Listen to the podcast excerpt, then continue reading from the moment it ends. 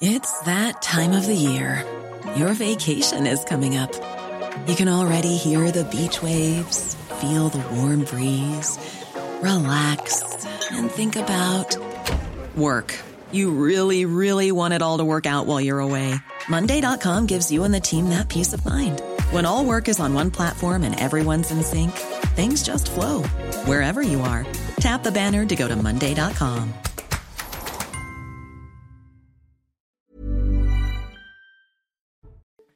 à tous et bonsoir à toutes. Bienvenue dans Punchline ce soir sur CNews. La pression migratoire aux portes de l'Europe se fait plus forte que jamais. 7000 clandestins sont arrivés en 24 heures en Italie, à Lampedusa. Comment endiguer un tel flux entrant alors que l'Europe n'arrive plus à intégrer ceux qui sont déjà sur son sol?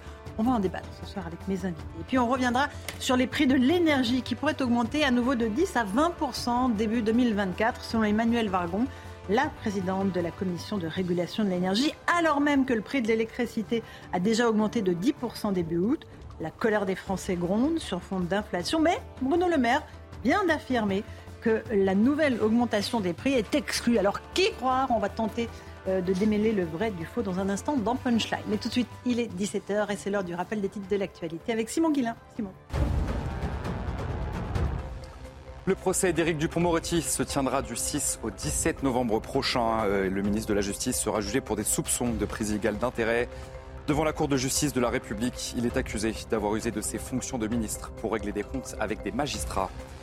C'est une véritable chasse à l'homme. Les deux détenus qui se sont échappés de la maison d'arrêt de Fleury-Mérogis sont toujours activement recherchés. L'un a été condamné pour des affaires de stupéfiants, l'autre pour agression et exhibition sexuelle. Ils se sont évadés mardi lors d'une sortie en forêt de Fontainebleau. Et puis l'aide internationale à la Libye s'intensifie. Un deuxième avion français doit se rendre sur place aujourd'hui. Avec à son bord eh une cinquantaine de chirurgiens, d'anesthésistes et d'infirmiers. Ils se rendront à Derna, la ville la plus touchée par les inondations dévastatrices. Le dernier bilan fait état de 3800 morts sur place. Merci beaucoup Simon Guillain pour ce rappel des titres de l'actualité. Il est 17h, je vous le disais, on a le plaisir d'être en plateau avec Karim Zerabi. Bonsoir Karim. Bonsoir Laurent. Ancien député européen. Euh, Louis de Ragnel, chef du service politique de Repas. Bonsoir Louis. Bonsoir Laurence. Fraîchement arrivé, hein. vous êtes arrivé juste avant le gong. Hein. Mais juste avant. Oui, mais vraiment juste avant, comme Céline Pina. Bonsoir Céline, politologue, euh, journaliste chez Causeur. Merci d'être là. Eric Revel qui est là, mais toujours un quart d'heure en avance comme moi. Comme ça, ça nous permet de papoter. Ben voilà, on parle pote un peu. Ancien directeur général de LCI. Ouais, non, mais c'est vrai qu'il y a des gens qui arrivent très en avance. Karim aussi, en général, arrive en avance. Et ceux qui arrivent au, dernier moment. Je crois que c'est vraiment une question de psychologie. Hein, Louis travail en ce moment. Oui, mais on a tous beaucoup de travail. On a tous beaucoup de travail. Et moi, je suis en avance, normalement. Oui, c'est ça, en avance. Mais euh, je, regardais les titres de Simon Guillain, euh, l'affaire des deux évadés, euh, les deux prisonniers qui sont partis en cavale à la forêt de Fontainebleau. Comment s'étonner, en fait? C'est d'une naïveté confondante. Ils vont faire du sport. Voilà, on leur dit, ils, ils disent, on, s'éloigne à cinq minutes pour aller euh, aux toilettes. Mais Karim, franchement. Obligé d'imaginer qu'il y a des complicités là, c'est pas possible. Mais même, je, bon, je sais qu'il faut des, activités pour la réinsertion des prisonniers. Après, la difficulté, c'est que l'alerte a été euh, donnée assez tardivement à la police pour les rechercher. Ah oui, euh, en plus. non, mais c'est bien, vous rajoutez une petite couche. Quand on donne l'alerte ça permet de, déjà la zone de recherche. C'est déjà c'est énorme la forêt de Fontainebleau. Oui, euh, mais plus vous attendez, plus la zone est grande. Oui. Parce qu'ils peuvent galoper assez vite. Oui. On force l'idée des complicités donc. Oui, quelqu'un qui les attendait peut-être euh, et qui les emmenait en voiture. Bon, Anyway, euh, c'est pas de ça dont on va parler. On va parler de la situation à Lampedusa qui est extrêmement critique. Euh, près de 7000 migrants sont arrivés ces dernières heures sur l'île italienne avec un centre qui est complètement débordé, un centre dont la capacité est d'environ 400 places. On fait le point d'abord sur ce qui se euh, passe en ce moment en Italie, puis après on verra que ça se tend beaucoup en Europe, notamment avec, l'Allemagne et la France. D'abord, Michael Dos Santos. Des migrants qui se hissent sur des palissades sous les yeux des policiers d'autres qui sont récupérés sur des embarcations de fortune par les gardes-côtes. Ces derniers jours, plus de 7000 personnes ont rejoint Lampedusa. Une traversée périlleuse. Parmi les victimes, un bébé de 5 mois est décédé après être tombé à l'eau. Principale problématique pour l'île sicilienne, son centre d'accueil ne peut accueillir que 400 personnes. Hommes, femmes et enfants ont dû pour la plupart dormir dehors et affamés. Une distribution de nourriture a même donné lieu à des affrontements. D'ici la fin de journée, quelques 5000 personnes vont être transférées vers d'autres centres d'accueil de Sicile. Au total, plus de 123 000 migrants sont arrivés en bateau depuis le début de l'année, du jamais vu depuis 2016. Malgré ces promesses et un investissement de 45 millions d'euros pour la seule île de Lampedusa, le gouvernement de Giorgia Meloni n'arrive pas à endiguer l'immigration illégale. 123 000 arrivés depuis le début de l'année, c'est du jamais vu. Euh, sur les images, on ne voit que des jeunes hommes, évidemment, il n'y a pas de femmes et d'enfants. Euh, et, et ça double, c'est ça qui est absolument surréaliste, Louis de Ragnel, c'est que non seulement euh, il y a un problème euh, d'assimilation, d'intégration sur le sol européen, mais 7 000 en 24 heures. C'est exponentiel en fait. c'est énorme et puis c'est à mettre en perspective avec des chiffres qui sont déjà très élevés. Rien que pour le premier semestre de cette année, année 2023, il y a eu 519 000 demandes d'asile qui ont été émises, notamment par des personnes qui arrivent, comme ceux qui arrivent à Lampedusa, dans, les, dans tous les pays de l'Union européenne. Et, donc aujourd'hui, euh, ce qui est terrible, c'est à la fois il y a un drame humain, euh, il y a des postures politiques euh, qui sont parfois, moi que je trouve amorales, c'est-à-dire que ceux qui considèrent qu'il il faut continuer de les accueillir, mais regardez, il a- on n'a aucune capacité à les accueillir. Et puis de l'autre côté, où est la fameuse Europe qui protège? Où est l'Union européenne? Non mais parce que en Mais fait, où est l'Union tout court Mais Là, tout le monde parce se que tire dans les pattes. Non, mais Personne ne, tout le monde laisse l'Italie en première ligne. Exactement. là. Politiquement, ça va être très intéressant parce que globalement, euh, les pays du nord de l'Europe qui sont toujours un peu, qui sont assez moralistes, on peut le dire comme ça. Euh, Est-ce qu'on va continuer à donner des leçons de morale à l'Italie ou pas? Vous avez raison. Est-ce que non mais il y a plein de, il y a- en fait il y a plein de questions. On va en Est-ce venir que- parce qu'on a un qu'il y aura, il y aura un sommet Louis. extraordinaire qui va être organisé sans doute dans les Ah, prochains jours à Bruxelles. Est-ce qu'on spécialistes des réunions actera, qui ne servent à rien. est-ce qu'on actera un mécanisme de répartition des migrants? Alors Louis, c'est le voilà. thème juste après, parce que là, après, on parlera de, de la, la question de l'Union, mais là, il y a quelque chose euh, qui se produit. Et euh, toutes les ONG, et non mais c'est très important. sont sur place, les, les ONG aussi qui vont, c'est intéressant de regarder aussi les trajectoires des bateaux. Vous avez des ONG qui vont chercher les bateaux, parfois à 50, m- des, les migrants à 50 mètres euh, de la plage, des côtes libyennes notamment, euh, et des, des bateaux. Vous l'avez vu de vos yeux vus, hein, ça vous. Moi, vous vu en, raconté, deux- hein. en 2000, euh, 2016, 2015 ou 2016, pardon, je sais plus la date exacte. Euh, mais là, on, on le voit sur les cartes, les trajectoires. Vous savez, euh, maintenant, on peut suivre les bateaux à distance. Et donc ça, pour le coup, c'est documenté. Euh, et donc, encore une fois, on va retourner dans les débats euh, sur les ONG. Les ONG vont reprocher à l'État de, de ne pas faire son travail. Et pourtant, les ONG vont chercher les migrants, alors que peut-être euh, ils, ne- ils auraient pu ne pas se noyer ou ne pas prendre cette route maritime dangereuse. Alors, cette route maritime dangereuse, peut-être aussi quand même l'emprunte-t-il maintenant, parce qu'ils savent qu'après, la période de mauvais temps va arriver, il fait encore beau, il fait encore à peu près doux. Et il y a cette espèce de, de rush comme ça de, de migrants pour, euh, pour passer avant que, voilà, que l'hiver n'arrive. Oui, c'est un, un flux qui est impressionnant euh, parce qu'à Lampedusa, on a plus de migrants que d'habitants. Euh, et et c'est vrai que vous avez euh, je veux dire, des chiffres qui ont doublé donc, pour les Italiens depuis le début de l'année. Et, et c'est assez impressionnant. Et si on ne fait rien, ça ne s'arrêtera pas. Mhm. Et, et ça ne fera que croître si on se met en perspective. Euh, il y a plusieurs sujets. D'abord, il y a le sujet de, ce passage.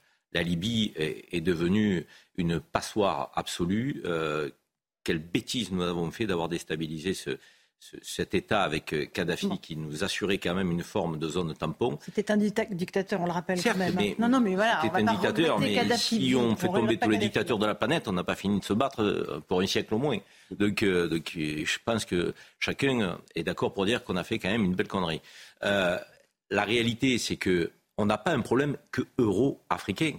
On a un problème, je dirais, intra-africain, puisque les pays du Maghreb, aujourd'hui, Repoussent, ces migrants, repoussent ces migrants, et parfois de manière complètement déshumanisée, On leur tire scandaleuse. On leur tire dessus, on les met au Sahara, euh, de que, euh, sans eau, euh, ni rien du tout, des femmes, des enfants qui meurent de. Enfin, c'est, c'est une horreur absolue. Donc, on ne peut pas ne rien faire, on ne peut pas les accueillir. Tous, c'est pas possible. Donc on n'a pas cette capacité, même si le chiffre euh, de, que, que donnait euh, Louis, c'est 0,1% de la population européenne. Mais je ne veux pas rentrer dans ce débat-là. Je me dis que Ah, vous le faites à un moment donné, on a une limite en termes d'accueil, de capacité d'accueil et d'intégration. Et ça, on le sait. Donc il faut qu'on agisse. Il faut qu'on agisse là-bas, autant que faire se peut, pour bloquer le flux et faire en sorte qu'il y ait un avenir pour eux sur le continent africain où je, je n'ai pas la solution absolue aujourd'hui, mais il faut dire qu'on ne pourra pas simplement se barricader. On voit bien qu'avec Mélanie Regardez qui, avait- qui promis... les yeux, les oui. Mélanie qui avait promis effectivement que plus rien de tout ça n'arrivera. Elle a nommé Salvini, je vous le rappelle quand même, aux infrastructures portuaires pour faire en sorte effectivement que les lieux de passage n'existent plus. On- ça marche pas. Ça marche pas. Céline Pina, sur cette situation à Lampedusa qui est catastrophique. Peut-être quand même euh, dire que si on rétablissait de véritables frontières euh, gérées, ça marcherait peut-être quand même un peu mieux. Parce que là, ce qui est intéressant, c'est de voir ce qui se passe en France, puisqu'il euh, y a plus de migrants que d'habitants à Lampedusa. Donc tout ça va être dispatché à l'intérieur de l'Italie. Et la France est en train de renforcer ses contrôles aux frontières, parce que sa grande crainte, c'est qu'une partie ne Mhm. passe en France. Et cela arrangerait C'est le cas à Menton. euh, Gérald Darmanin était hier à Menton. euh, c'est... Donc, euh, Eric va nous on en a parler. à la fois une, euh, une Europe qui ne veut pas sécuriser ses frontières et en même temps tous les pays qui font sauf qui peut et qui sont en train d'essayer tant bien que mal de Mhm. sécuriser les leurs. Et rappelons qu'on peut bloquer des migrants. La Pologne l'a montré. Alors, c'est pas facile. Ah, c'est- oui. Euh, mais de fait, la Pologne a su à un moment donné défendre ses frontières quand la Biélorussie a essayé d'envoyer une partie des migrants qui passaient sur son territoire pour justement mettre euh, une énorme pression sur la Pologne.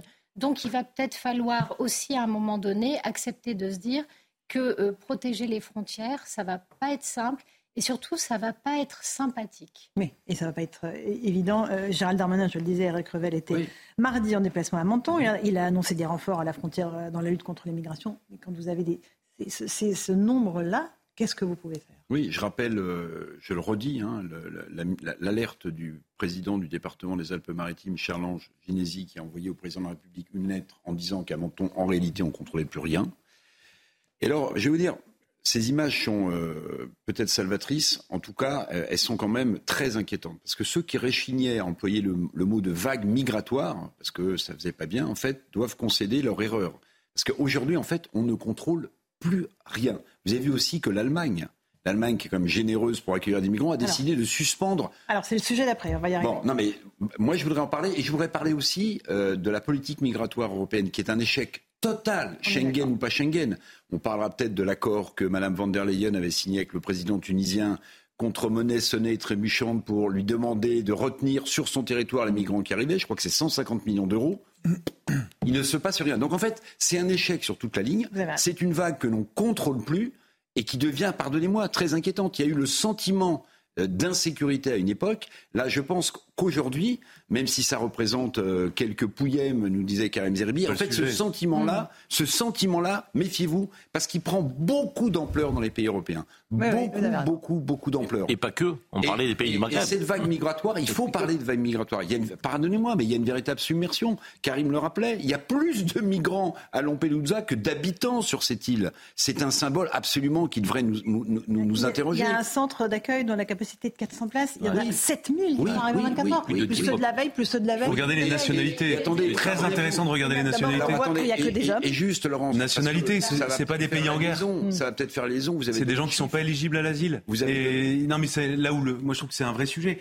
Euh, c'est-à-dire qu'il euh, y, a deux types de vagues migratoires. Vous avez des gens qui fuient un pays en guerre. Mm-hmm. Là, pour le coup, le droit français, le droit européen, le Cour européenne des droits de l'homme, euh, ils sont quasiment tous éligibles à l'asile. Voilà.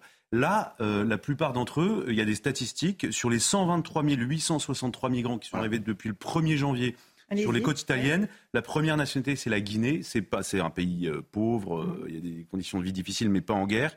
La Côte d'Ivoire, Mmh. deuxième nationalité, euh, c'est un des pays les plus développés d'Afrique de l'Ouest. Ensuite, la Tunisie, Égypte, c'est pas un pays en guerre. Bangladesh, Burkina Faso, Pakistan, Syrie, Cameroun, Mali. Voilà. Et ce qui est très intéressant, c'est que parmi ces pays-là, eh bien, il y en a deux dans lesquels la France n'est plus ou quasiment plus, euh, et, et- et qui ont été euh, euh, dans lesquels il y a eu des renversements, des putschs où Wagner est arrivé. Je pense notamment euh, au Mali Burkina. et au Burkina Au Faso. Burkina, absolument. Ce la Tunisie, quand même, on fait un accord pour que la ça. Tunisie bloque les ça. migrants. Le résultat, c'est qu'elle ça. envoie non seulement ses migrants, Mais ses habitants aussi. Donc c'est, ça devient vraiment très complexe. Donc, je pense qu'on je- assiste au plus grand déplacement de population de Non, mais en- Non, mais ça, réalité, pardon, il- Laurence, il mais il faut vraiment parler d'échec de la politique migratoire européenne. C'est un on y échec va sur l'Europe. total. Total. petit mot avant Oui, non, mais je euh, pense que ce que dit Louis est fondamental. C'est-à-dire que euh, il y a ceux qui relèvent du droit d'asile et il y a ceux qui ne relèvent pas du droit d'asile et pour lesquels la loi devrait être d'une d'une clarté et d'une fermeté absolue. Je veux dire. Donc, et or, aujourd'hui, on a quasiment 90%, 95% des gens qui ne relèvent pas du droit d'asile. Et qui ne Donc, euh, partiront pas. Mais, mais c'est pour Oui, ça. Regardez, si on, si on va dans les repartiront c'est bien là le sujet. Du coup, c'est quand bien on là va dans l'absence les- de politique quand on migratoire va dans le débat politique français, les solutions concrètes. Euh, il y a notamment, par exemple, une partie de la droite qui dit mais il faut que les demandes soient traitées dans les pays d'émission. Mais, mais, ce n'est pas possible. Vous pensez qu'au Burkina...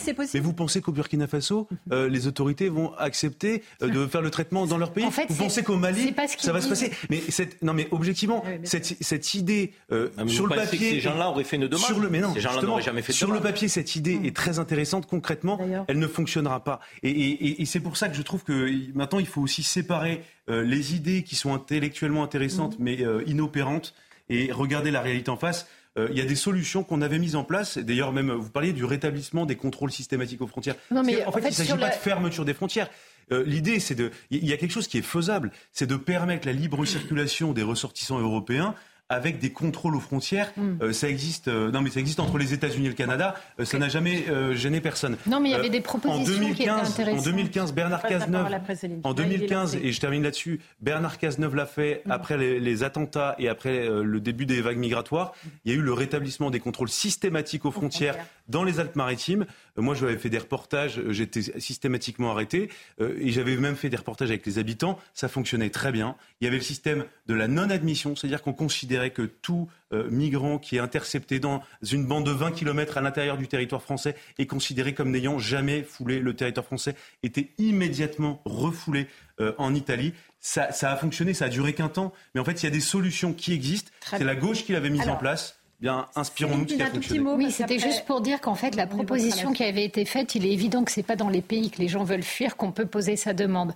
En revanche, ils traversent énormément de pays avant d'arriver en France, et donc nous, on a énormément de consulats. Battre, donc, en fait, l'idée, c'était de dire, mais quand vous êtes en Tunisie, il y a plein de consulats en Tunisie, dans presque toutes les, les grandes villes, etc., avant même la Tunisie. Donc, il y a des endroits où on peut poser une demande. Alors après, on peut penser que ça que les gens sont capables de le faire ou pas, ça c'est un autre problème.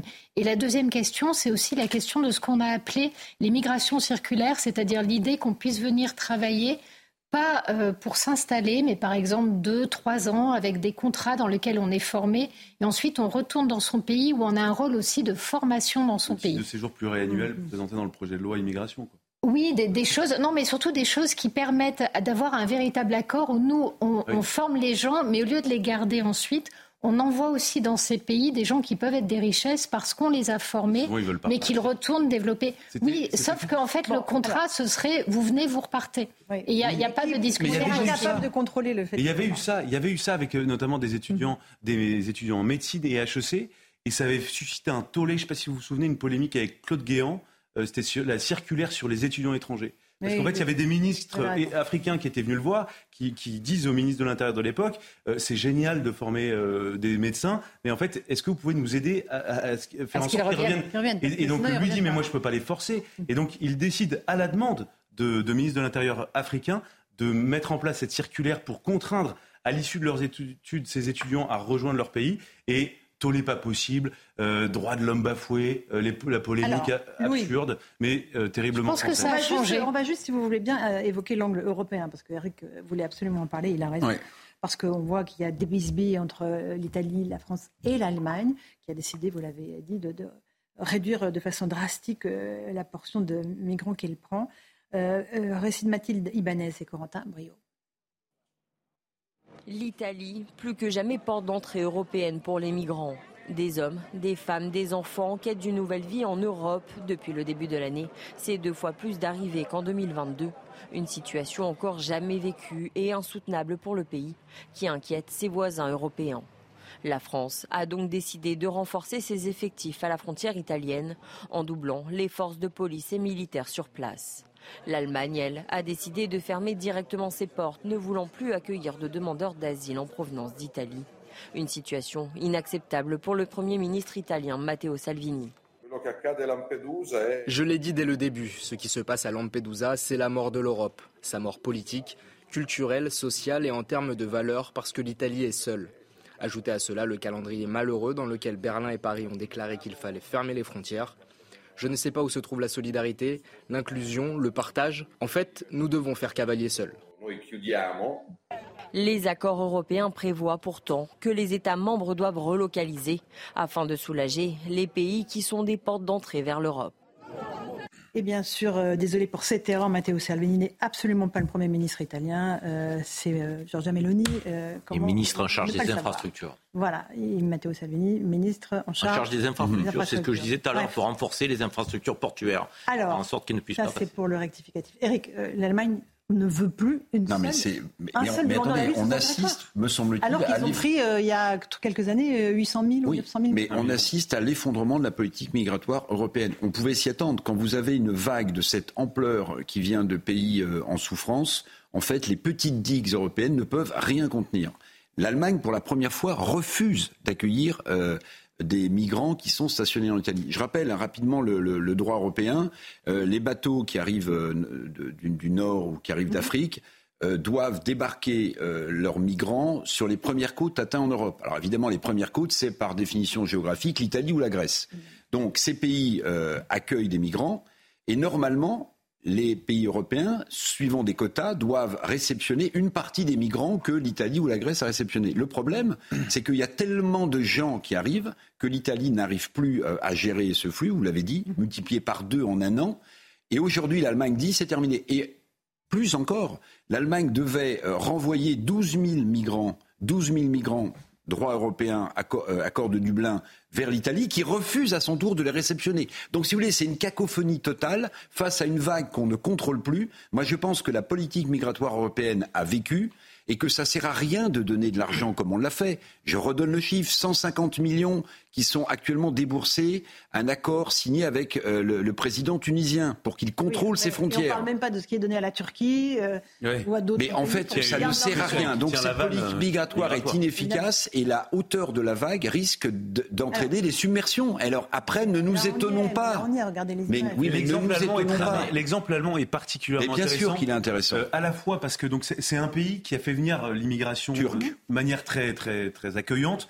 Euh, d'abord et avant tout parce qu'il y a un problème, un déficit de natalité en Allemagne. Mhm. Et ils se sont dit que ça allait être une immigration de travail, que c'était euh, très intéressant pour le pays. Et du coup, ça, forcément, ça se télescope avec le débat actuel sur le projet de loi immigration, où euh, une partie de la, gauche et de, la majorité présidentielle disent on a besoin d'immigrés, il faut leur donner des titres de séjour. Et en fait, aujourd'hui, ils, se retrouvent confrontés à des énormes problèmes d'intégration et ils ne savent plus comment faire. et surtout, l'Allemagne est devenue et euh, on pensait souvent que c'était la France le premier pays attractif de l'Union européenne. L'Allemagne concentre à elle seule, c'est 30% du total de toutes les demandes d'asile de l'Union européenne. Plus que la Grande-Bretagne Deux fois plus de demandes d'asile que la France. Et la Grande-Bretagne, vous n'avez pas le chiffre parce qu'ils sont. Alors, je, euh, oui, alors, oui, parce qu'en fait, le problème, c'est que nous, on est les, on est les Italiens des Anglais. Hum. Non, mais parce que nous, on fait. Ce qu'on reproche à Mme Meloni, en fait, on le fait avec les Anglais. C'est-à-dire que nous, on accepte. Nous, on dit oui, il faudrait que les, demandes soient traitées en Italie, mais nous, on ne veut pas traiter les, demandes quand elles sont en France avec des gens qui veulent aller en Angleterre. va arriver d'ici quelques minutes euh, à Lampedusa, évidemment, celle qui a décidé de. celle qui est la tête de liste du parti Reconquête euh, aux prochaines élections européennes veut soutenir les Italiens, dont elle dit qu'ils sont laissés seuls en première ligne. Honnêtement, c'est le cas. L'Italie tout le monde la laisse euh, absolument toute seule. Euh, on a l'impression de découvrir que l'Europe, c'est l'Europe du chacun pour soi. Je veux dire, mais c'est pas nouveau quand même. Sur tous les sujets un peu brûlants, on se renvoie la patate chaude. On n'a jamais eu de politique commune. Regardez sur le plan énergétique, regardez sur le plan de la santé, regardez sur le plan de la recherche, regardez sur tous les sujets majeurs, regardez sur, le, sur le plan de la défense. Si, sur l'énergie, c'est commun. Ben, ben D'ailleurs, c'est les Allemands qui mais, nous... Mais on, on, on l'a fait, on l'a fait, on l'a fait quand on C'est le contraire. Bien comme moi, ne dis pas de... Ah bah si, mais non, parce qu'on l'a fait quand on a été au pied du mur, on l'a fait quand il y a eu la guerre en Ukraine. Mais si on avait réagi avant, nous aurions, nous aurions, nous ne serions pas été euh, aujourd'hui aussi dépendants. Oui, mais d'accord, mais c'est bah, quand le torchon brûle qu'à un moment donné, on on se met à travailler ensemble. On ne peut pas le faire un peu en amont pour pas être pris de court. Là, évidemment qu'on va avoir un plan européen, mais c'est peut-être un peu tard. C'est ça que je suis en train de dire. Ne me fais pas dire le contraire. Tu as une politique énergétique, toi? Non, on a une politique aussi pour se répartir les charges. Mais c'est pas ça le sujet. Le sujet, c'est comment pouvons-nous être plus indépendants? Comment pouvons-nous moins dépendre donc euh, des autres? La réalité, c'est qu'aujourd'hui, nous ne sommes pas capables de le faire. Est-ce qu'on pourrait peut-être rappeler à quel point le débat a été impossible? Parce que je rappelle que quand des gens ont alerté en disant effectivement, il y a un risque de submersion, effectivement, il y a des problèmes d'intégration.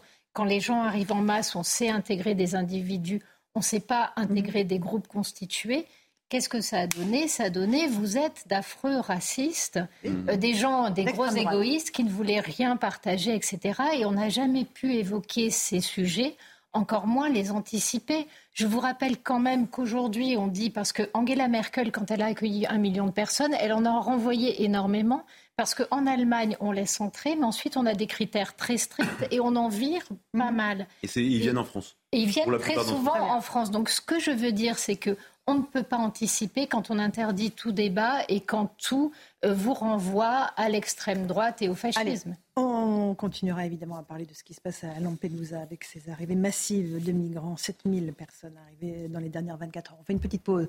On se retrouve dans un instant, on parlera d'énergie. On parlait de l'Europe, de l'énergie. Là, alors, euh, c'est la cacophonie sur l'augmentation éventuelle des prix de l'énergie. Euh, début 2024. Il paraît que ça va augmenter de 10 à 20% C'est ce qu'a dit la présidente de la commission de la régulation de l'énergie. Patatras, le ministre de l'économie Bruno Le Maire dit que ça n'aura pas lieu. Qui croire?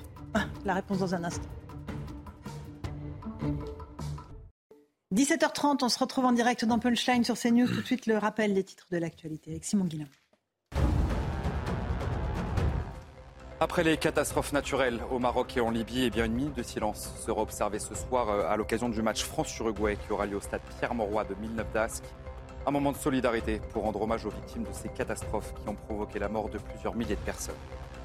Du bisphénol A retrouvé dans l'organisme de 92% des personnes étudiées, c'est ce que révèle une étude dévoilée par l'Agence européenne de l'environnement. Le bisphénol A est un perturbateur endocrinien possiblement responsable de l'apparition de cancer du sein. Et puis des cadeaux lourds de sens. Vladimir Poutine et Kim Jong-un se sont offerts un fusil, mais pour l'instant pas d'accord officiel sur une éventuelle livraison de matériel militaire. La visite en Russie du dirigeant nord-coréen Kim Jong-un, qui a débuté mardi, durera encore quelques jours. Vladimir Poutine, qui a par ailleurs accepté l'invitation du dirigeant à se rendre en Corée du Nord. Merci beaucoup Simon Guillain. C'est vrai que les cadeaux que se sont faits Kim Jong-un et Poutine, des, fleurs, mieux des fusils, ça en dit très long sur leur état d'esprit. Quand même, on va pas se mentir ça en rajoute un peu à, l'aspect très sombre de l'actualité. de la testostérone. Alors oui, vous avez raison. Euh, on est en ligne avec notre ami Frédéric Roy, qui est boulanger à Nice. Bonsoir Frédéric. J'espère que vous allez bien. Il fait chaud à Nice, visiblement. C'est toujours euh, l'été indien, c'est ça? Absolument, presque comme tous les ans. Bon, alors moi, euh, ce que je voudrais évoquer avec vous, c'est cette affaire d'augmentation des prix de l'énergie. Ce matin, Emmanuel Vargon, qui est quand même la présidente de la commission de régulation de l'énergie, a annoncé lors d'une conférence de presse que le prix de l'électricité pourrait à nouveau augmenter de 10 à 20% là, début 2024. On a déjà pris 10% euh, cet été au mois d'août sur l'électricité. Il y a le droit à la fin du bouclier tarifaire. Et patatras, cet après-midi, Bruno Le Maire a affirmé que non, il n'y aurait pas cette augmentation, que c'était exclu. Euh, Frédéric Roy, vous, les factures, vous les recevez, vous les voyez. Elles sont arrivées, on vous a eu la semaine dernière en plateau. Elles sont assez conséquentes, toujours très conséquentes. Vous croyez qui? Croyez Emmanuel Bargon ou Bruno Le Maire? En fait, j'aurais tendance à dire que je crois les deux.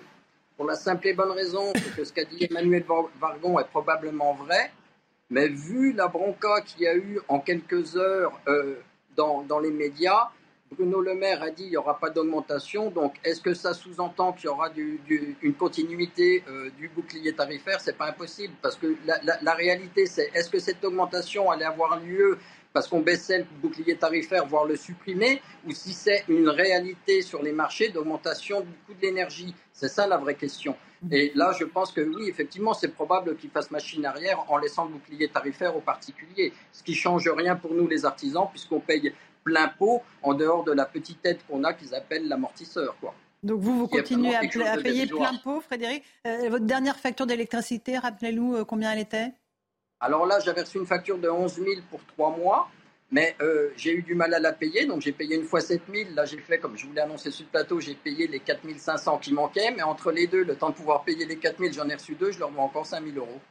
D'accord, donc c'est sans fin. Ben, euh. C'est absolument sans fin. Mais malgré tout, j'arrive à payer ben, en, tirant à gauche, en tirant à droite, en faisant beaucoup d'heures, mais ce n'est pas du boulot, franchement. Et je parle au nom de ma profession, mais aussi de l'ensemble des artisans, des commerçants. Euh, on n'en peut plus. Quoi. Bah on, se, lève le matin pour payer des factures d'électricité. Et c'est pour ça qu'en ce moment, on est en train d'essayer de bouger. Comme je vous l'avais expliqué, je me suis rendu lundi au Parlement européen où j'ai rencontré donc François-Xavier Bellamy qui m'a expliqué le fonctionnement du, Parlement européen et ce qu'on pouvait attendre sur la question d'énergie au niveau européen. il est très pragmatique. Il hein. ne mhm. faut pas attendre grand-chose du Parlement européen. Euh, il sera plus pragmatique d'espérer quelque chose au niveau national, au niveau français. C'est-à-dire, on peut sortir de l'arène. Donc, on, le répète à chaque fois. Hein, chaque fois mhm. que vous on répète la même chose. On se pose toujours la même question. Pourquoi le gouvernement ne le fait pas? Euh, peut-être qu'il n'a pas assez de pression de la part du peuple français. Donc l'idée est la suivante. On va lui mettre un petit peu, puisque là je vais vous annoncer, j'ai eu donc, je viens de parler avec euh, Julien Lambert, qui est le secrétaire national euh, des métiers de la mine et de l'énergie. Donc on est en train de rédiger une tribune commune avec le député jumelle. Donc elle va paraître début de semaine prochaine. Donc nous avons tous des idées totalement différentes, mais sur l'énergie, on se rejoint tous. Donc cette tribune va, relater euh, d'où vient le problème et mhm. qu'est-ce qu'on peut faire pour en sortir. Et de là, euh, on va arriver à une manifestation qui, pour l'heure, serait prévue le 23 octobre à Paris. parce qu'on en a sérieusement ras-le-bol. Mais vraiment ras-le-bol. Donc là, c'est toutes les forces vives de la nation qui vont monter à Paris, pas seulement les boulangers. Et c'est pour ça que c'est aussi un appel à tous mes confrères, à tous les métiers de l'artisanat, les commerçants, les particuliers, les hôteliers. Là, cette fois-ci, il faut qu'on aille se faire entendre parce qu'on va réellement crever. Il y en a ras-le-bol. Alors, restez avec nous, Frédéric Roy. Eric Revel, euh, donc là, on a d'un côté le président de la commission euh, de régulation de l'énergie qui nous dit hausse de 15 à 20 10 à 20 pour être très précis, et Bruno Le Maire qui dit niet. Ça va se terminer quoi au, milieu? alors, c'est un grand classique. Hein. C'est un, classique. grand classique. En général, ça se passe toujours comme ça. La CRE, c'est un organisme indépendant qui donne des idées d'augmentation. La CRE, c'est la Commission de régulation de l'énergie. Voilà. Donc, Emmanuel Vargon, qui est l'ancienne ministre du Logement, est donc à la tête de la CRE. Donc, elle lance ce ballon d'essai. Vous ne pouvez pas imaginer qu'elle lance un tel ballon d'essai si avant elle n'a pas passé un petit coup de téléphone à Bercy ou ailleurs. Mm. Donc en réalité, le ministre euh, des Finances reçoit le, ballon, si vous voulez, et il mm. dit non, évidemment, c'est pas possible, vu le contexte d'inflation et de difficultés que rappelait Frédéric Roy. Et tout ça se termine en général au début de l'année suivante par une augmentation. Allez, je vous dis 7, 8%, on tape, voilà. Ce qui est inacceptable. Alors je regardais un truc, parce que la question de Frédéric est très, bon, est très bonne. Pourquoi est-ce qu'on continue à payer aussi cher notre électricité en France alors qu'on peut sortir, c'est la loi norme, on pourrait sortir du mm. fameux tarif réglementé européen? Eh bien, je regardais, est-ce que vous savez quel est le niveau de perte d'EDF en 2023 18 milliards. Quel est le niveau de la dette d'EDF 64 milliards d'euros. Ça a été un fiasco total. Donc en réalité, pourquoi on continue à payer très cher l'électricité mais parce que tous les contribuables que nous sommes autour de cette table, on va essayer de nous faire refaire la trésorerie d'EDF qui est en difficulté financière. C'est ça la principale raison des petits commerçants, à mettre des gens au chômage, etc. Mais, bien sûr, en fait, EDF est dans une situation catastrophique pour des tas de raisons. Hein, pour des tas de raisons. Mais celle-ci, elle est centrale. Quand vous avez une, une, entreprise aussi majeure que celle qui fournit l'électricité, avec son parc nucléaire qui a enregistré 18 milliards d'euros de dette et 64 milliards d'euros de, déficit et 64 mhm. milliards d'euros de dette, vous comprenez bien qu'il y a un vrai sujet. Il y a un vrai sujet. Donc, donc les contribuables, en fait, on leur demande la, double, la, double peine, doublement cocu. Un, on paye très cher notre électricité. On en a importé cet hiver de centrales à charbon allemandes. Et là, en plus, on nous dit, bah, vous allez le payer beaucoup plus cher parce qu'il faut bien qu'on refasse la trésorerie d'EDF. Mais c'est ça, Laurence. Alors, qui veut dire un petit mot après il y a, un deuxième, euh, il y a un deuxième problème. Quand vous êtes euh, politique, par exemple, que quelqu'un annonce une hausse de 20% et que vous, Bercy, vous arrivez en disant non, calmez-vous, il n'y aura rien peut-être 5 petits pourcents. D'abord, quand on passe de 20 à 5 on a l'impression d'avoir gagné quelque chose. Ça, mais Alors même, on se fait refiler quand même une augmentation. Exactement. Et la deuxième chose, c'est quand vous résolvez un problème qui n'existe pas et que vous avez vous-même créé, il n'en reste pas moins que vous apparaissez comme quelqu'un susceptible d'agir et donc de peser. Et donc c'est une manipulation, franchement, qui n'est pas à la hauteur des problèmes qu'on connaît. Et l'autre point sur EDF, c'est aussi que EDF entretient un nombre conséquent de parasites qui n'investissent pas, qui se contentent d'être des distributeurs d'électricité et de s'engraisser là-dessus. et là aussi, euh, il faudrait peut-être qu'on balaye devant notre... Alors là, sur les parasites, je sens que Frédéric Roy, ça va beaucoup euh, vous faire réagir parce que vous dénoncez ces fournisseurs d'électricité, donc vous dites que ce sont des census sur le dos d'EDF, c'est ça? C'est pire que ça, ce sont des gens qui ne servent à rien, ils n'emploient pas de personnel, ils ne produisent rien. C'est un petit peu comme si moi, on m'obligeait à vendre du pain à perte à des concurrents qui, eux, ne le produisent pas, mais qui vont le vendre encore plus cher que moi je le vends. et que et, j'aurai l'obligation de leur racheter quand ils auront de la perte. On en est là aujourd'hui et c'est précisément ça le système. Donc on, ne peut que le déplorer. Alors comment on a créé ça Visiblement à la base, c'était pour euh, créer une meilleure euh, fluidité du marché d'électricité en Europe et pour euh, réussir à, à mieux gérer notre électricité. Il faut admettre aujourd'hui que le gouvernement admette que c'était une erreur. Preuve en est aujourd'hui la catastrophe dans les commerces, tous ceux qui ferment, les emplois et l'inflation. Mhm. Donc, il faut revenir à une réalité, reposer les pieds sur terre. D'ailleurs, j'ai vu, je ne sais pas s'il y a un lien de cause à effet, j'ai vu que le 10 octobre, une rencontre franco-allemande allait avoir lieu à Hambourg. Je n'ai pas toutes les précisions parce que je ne suis pas dans l'infinité, mais on va suivre ça très près pour voir si enfin euh, nos gouvernants vont commencer à taper du poing sur la table face à l'Allemagne parce que la bronca commence à, monter mm. euh, chez le peuple français et il y en a véritablement plus que ras-le-bol. Alors, Karim Zeribi, un petit mot. Moi, je pense qu'il y a plusieurs euh, sujets, en fait, euh, qui sont assez révélateurs du malaise dans le cadre du, thème que l'on aborde. D'abord, c'est cette inflation qui frappe les, commerçants, les artisans et les foyers français. On n'en peut plus. Les Français n'en peuvent plus. Euh, on sait très bien qu'ils n'arrivent pas à finir leur fin de mois. Il y en a qui font un repas par jour. Euh, les artisans et les commerçants sont assommés de charges euh, en situation hors inflation. Je vous rappelle quand même qu'on est le pays qui taxe le plus euh, donc nos acteurs économiques, notamment nos petites et moyennes entreprises. Vous avez l'impôt sur les sociétés, vous avez les taxes euh, sur les salaires, vous avez les taxes sur les dividendes, euh, vous avez des taxes sans arrêt. Je veux dire, les marges sont de plus en plus réduites. Et là, de surcroît, vous avez un, coup sur la tête avec l'augmentation du prix de l'énergie. Et l'augmentation du prix de l'énergie, ça dit quoi? Ça dit le résultat de la politique européenne une politique de dérégulation. Je suis désolé de vous le dire. Moi, je considère qu'il y a des sujets régaliens. Et l'énergie, pour moi, est un sujet éminemment régalien dans le contexte géopolitique. On le voit avec cette guerre en Ukraine. Je veux dire, si on est dépendant énergétiquement, on est faible. C'est un peu comme quand on est, on, est dépendant sur le plan militaire. Je veux dire, et, ces sujets-là, on les a bradés. On les a bradés sous l'autel d'une politique euh, de, qui, était, euh, j'avais dire, de, de dérégulation totale. On voit bien EDF aujourd'hui. Les choix stratégiques nous n'en avons pas. De politique européenne énergétique, nous n'en avons pas. Et aujourd'hui, on est en train de payer je dirais, l'absence de politique commune que j'évoquais tout à l'heure. Quand vous avez l'Allemagne qui est au charbon, vous qui êtes au nucléaire, euh, les Allemands qui ne veulent pas prendre du nucléaire parce que c'est, euh, je dirais, un, produit des sorts français, je veux dire, on se tire la boue entre nous. Alors que nous, si nous avions une politique énergétique européenne, nous n'en serions pas là. Alors, il y en a une, c'est le système. Mais alors, je suis d'accord avec tout ce que vous dites, sauf sur la fin de votre propos. Euh, Louis, un petit mot, après on termine avec Parce qu'en fait, précisément, il y a une politique européenne, il y a un marché européen de l'énergie. Et donc, il, et simplement, il a été imposé par les Allemands. Moi, j'aimerais beaucoup que nous, on puisse imposer aux autres euh, notre manière de voir les choses. Non mais, attendez, on, est, euh, non mais on aime son ah pays, et on souhaite euh, qu'il réussisse. et à la limite, bon, si les Allemands baissent un peu ou chutent un peu, c'est pas, pas un drame, c'est pas très grave. ensuite, le, non, la deuxième chose, c'est que il en va. Enfin, en fait, le gouvernement se met tout seul dans une situation impossible.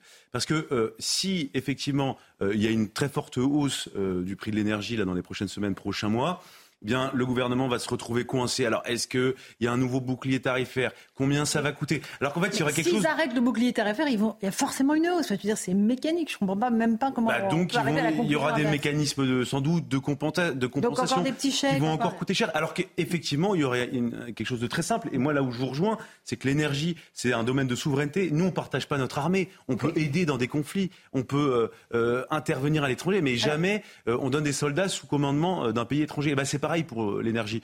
Et donc je trouve qu'on devrait reprendre cette maîtrise et donc sortir du marché européen de Mais c'est ce que réclament Frédéric Roy, avec Le Floch-Prigent, Nicolas Meillan, qui sont des, Et ce que font les Espagnols, des experts, hein, Frédéric on, réclame absolument cette sortie de l'arène, mais surtout un, retour à un tarif réglementé. Mhm. Mais à très court terme, on ne va pas avoir le choix. On va redemander ce bouclier tarifaire, puisque j'ai eu le, député Philippe Brun qui a déposé le projet de loi justement sur la nationalisation d'EDF et tout, qui fait la navette entre l'Assemblée et euh, le Sénat depuis quelques mois, depuis le mois de janvier, février. Donc là, ça va bien bientôt repasser au Sénat. Donc j'invite vraiment l'ensemble des élus politiques, hein, je les contacte tous personnellement au quotidien un maximum pour leur faire prendre conscience de l'importance du sujet. Il faut absolument qu'on arrive à se mettre d'accord mhm. sur ce projet de loi avant qu'il arrive au Sénat et non pas après. La commission mixte, c'est dans la rue qu'elle va se faire aujourd'hui avec des négociations. Il faut que ce projet de loi arrive au Sénat et qu'il y passe. On n'a pas d'autre solution, sinon on va finir par tous crever, nous les petits, parce que c'est les petits, les plus fragiles, qui sont éliminés les premiers et qui sont remplacés petit à petit par des grandes chaînes. Vous avez ça, on n'en veut pas, il ne faut pas que ça dure. Et par contre, j'aimerais finir sur une note positive. Mhm. C'est vraiment la réunification des politiciens sur une, une affaire aussi importante que celle de l'énergie. Mais surtout, ce soir au rugby, il faut que la France, elle gagne. Et vive le rugby, c'est ah. super important. C'est un sport novateur, c'est un sport illuminant, c'est un art de vivre. C'est pour ça, je, je, suis fanatique du rugby. J'ai grandi Vous dans avez le rugby. raison. J'ai joué très longtemps au rugby. Et franchement, si tout le monde pouvait jouer au rugby en étant gamin, tout le monde apprendrait ce que ce que c'est vraiment la vie, les coups et surtout la réconciliation après. Allez, merci beaucoup Frédéric Roy, vive la France, Merci comme à toujours vous. euh, sur le terrain. Euh, on, on va maintenant, on a évoqué l'énergie, l'inflation, vous l'avez évoqué, Karim, les Français qui sont absolument pris à la gorge euh, au niveau du porte-monnaie. Et il y a eu ces, phrases prononcées par Fabien Roussel, le patron du Parti communiste français, qui mercredi a appelé les, les Français à envahir les préfectures et puis qui a remis une pièce dans la machine aujourd'hui en demandant aux Français d'envahir les stations-service et les grandes surfaces pour dire non à la hausse des prix. Écoutez-le.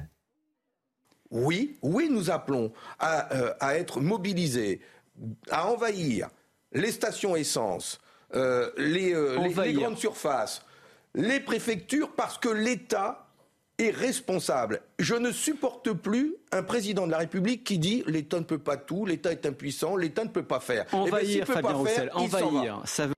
Voilà pour. euh, je ne sais pas si c'est un dérapage ou pas, parce qu'il était euh, ce matin l'invité de Pascal Pro sur Europe 1, il disait plus exactement la même chose, Fabien Roussel. En tout cas, on peut peut-être juste noter la petite perfidie de Jean-Luc Mélenchon qui dit cette initiative violente est purement personnelle. Elle n'a été discutée nulle part, pas même au PCF. Il ne serait donc pas raisonnable de s'y associer compte tenu de la violence qu'elle supposerait dans cette impréparation totale. Bon, voilà, laissons Jean-Luc Mélenchon de côté. qui, qu'est-ce qui se passe avec Fabien Roussel? Euh, moi, je- je- j'ai été très étonné par cette sortie.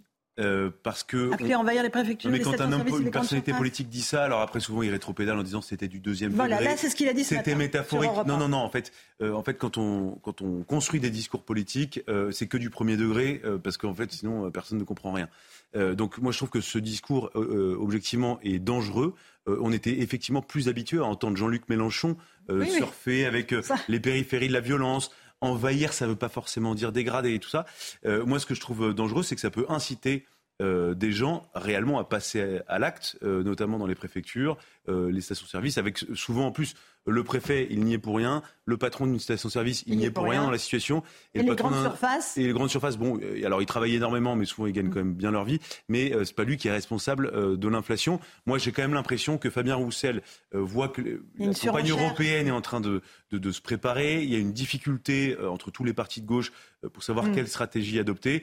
L'enjeu de Fabien Roussel, c'est d'aller capter un électorat, de remontrer à cet électorat un peu dur, Donc, rouge, politique. euh, qu'il est prêt à cogner, euh, qu'il est prêt à passer à l'acte, à inciter en tout cas, métaphoriquement ou pas, à la violence. Karim, ça vous choque? Je trouve que c'est une proposition surprenante de la part de Fabien Roussel parce que je pense qu'il a, euh, il a un couloir euh, qu'il devrait occuper, qu'il a commencé à occuper, c'est celui de la gauche républicaine.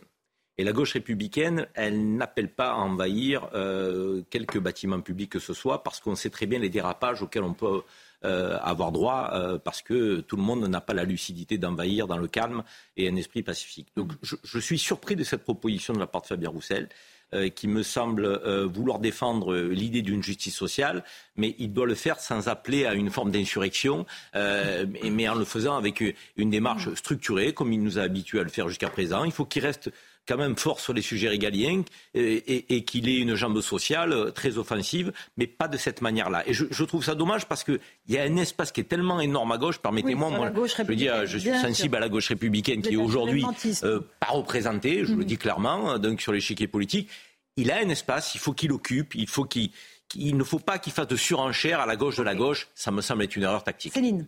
Je suis d'accord euh, avec Karim. Je dirais cependant que euh, Fabien Roussel ne dégage pas la même violence intrinsèque de, que, Que Mélenchon. que Mélenchon, qui, quand on le voit, a le visage carrément déformé par la rage.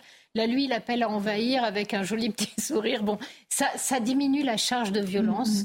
En revanche, c'est une erreur, c'est très clair. Mais ce qu'il faut voir aussi, c'est à quel point Fabien Roussel est attaqué à l'intérieur de la gauche. Je ne sais pas si vous avez vu sur les réseaux sociaux, Mmh. vous avez un t-shirt qui euh, circule avec Nous ne sommes pas Fabien Roussel. Pour la fête de l'humanité.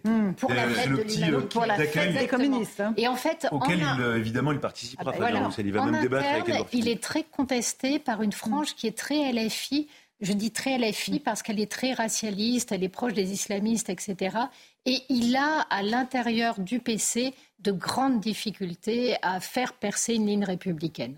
Euh, Oui, c'est vrai. On lui reproche aussi de plaire aux gens de droite, à Fabien Roussel. Donc c'est une insulte C'est la gauche qui plaît à la droite, C'est une hein. insulte majeure. Mais euh, ce qu'il a mis en colère, vous savez, il a, il a répété à deux reprises, c'est la petite phrase l'État ne peut pas J'en ai marre d'entendre dire le président, l'État ne peut pas tout. Mais je rappelle quand même que celui qui a prononcé cette phrase historique, c'est Jospin en 99, ce qui a lui, il avait valu aussi. Mais c'est un homme de gauche. Et quel homme de gauche qui, le premier, a reconnu que l'État ne pouvait pas tout faire, que l'État ne pouvait pas se... Ce salarié de Goodyear. euh, ou Michelin, ou Michelin, Michelin peut-être, peut-être Michelin. Mais vous vous vous rendez compte, donc c'est assez marrant ce, ce, ce basculement. Maintenant, oui, je ne sais pas s'il va adoucir ses propos. Il les a mais- déjà adoucis oui, ce matin, hein, mais je- oui, sinon c'est un dérapage. On ne peut pas appeler dans l'État où est le pays à, à une violence euh, légitime. Imaginez, Il parle même de, légitime défense à un moment donné dans le premier propos. Oui, il dit, parle de euh, légitime. Très violent, le On se texte, fait les mots. Oui, mais attendez, attaquer, raqueter, on ne devrait rien dire, dit-il. Voilà. Et Donc la légitime défense voudrait qu'on envahisse, etc. Mais vous vous rendez compte ce que ça veut dire, légitime C'est une défense? question de légitime défense. Voilà. Donc ça veut dire légitime défense, c'est très grave et c'est pour ça que je pense que c'est un dérapage. Parce que dans ces cas-là, si vous assistez à une agression vous, euh, de quelqu'un de votre famille vous- ou de vous-même, vous avez le droit d'être en légitime défense et de, et de commettre le- le- l'irréparable. Donc ce sont des propos très dangereux. Légitime défense pour envahir une station, même de manière euh, pacifique. Pacifique. Je comprends ce que dit Louis, c'est peut-être une métaphore, mais pas, un- pas Fabien Roussel qui nous a habitués à des propos plus mesurés, plus républicains. Mais c'est la difficulté d'un d'un homme politique euh, qui est dans une démarche partisane, qui est dépendant d'un appareil et de militants avec lesquels il peut se trouver en rupture. Et pour éviter cette rupture-là, il a tendance à donner à ses militants une forme de gage auquel il ne croit peut-être pas. Et c'est ça la difficulté du politique. Alors que Fabien Roussel doit s'adresser aux Français, dans, dans, dans la, dans- je dirais, dans la, la, la- la largeur du spectre. Euh, le, le- le plus grand, c'est un homme politique, Bien et sûr. pas simplement Un un, homme mot, Céline partisan. Peut-être juste rappeler euh, qu'aujourd'hui, on a encore des attaques de centres commerciaux. On en parle très peu, mais euh, il y a, on n'est pas en période d'émeute, il y a des centres commerciaux qui se font attaquer. Donc il faut être vraiment extrêmement prudent avec ce type de paroles. Absolument, il faut faire attention parce que euh, on peut mettre le feu aux braises en- tout de suite, euh, Louis Dragnel. hein. Envahir les préfectures, ça a déjà été beaucoup fait pendant les, les Gilets jaunes. jaunes, Ils ont tenté même après, hein, il y a eu Même après, on a brûlé beaucoup d'édifices publics euh, pendant les, les Et émeutes. puis là, c'est des symboles euh, un peu du capitalisme. Euh, quand on dit brûler une station ou Non. pas brûler, Envahir. euh, envahir une station-service, bon, c'est une grande euh, surface. On pense à des marques comme Total, évidemment, et qui et, donc en fait, c'est là pour le coup, il si vraiment il, allait au bout de cette idée-là, il s'inscrirait dans une logique d'ultra gauche, et, et il a toujours veillé, Fabien Roussel, à ne pas être catalogué, à pas être enfermé là-dedans.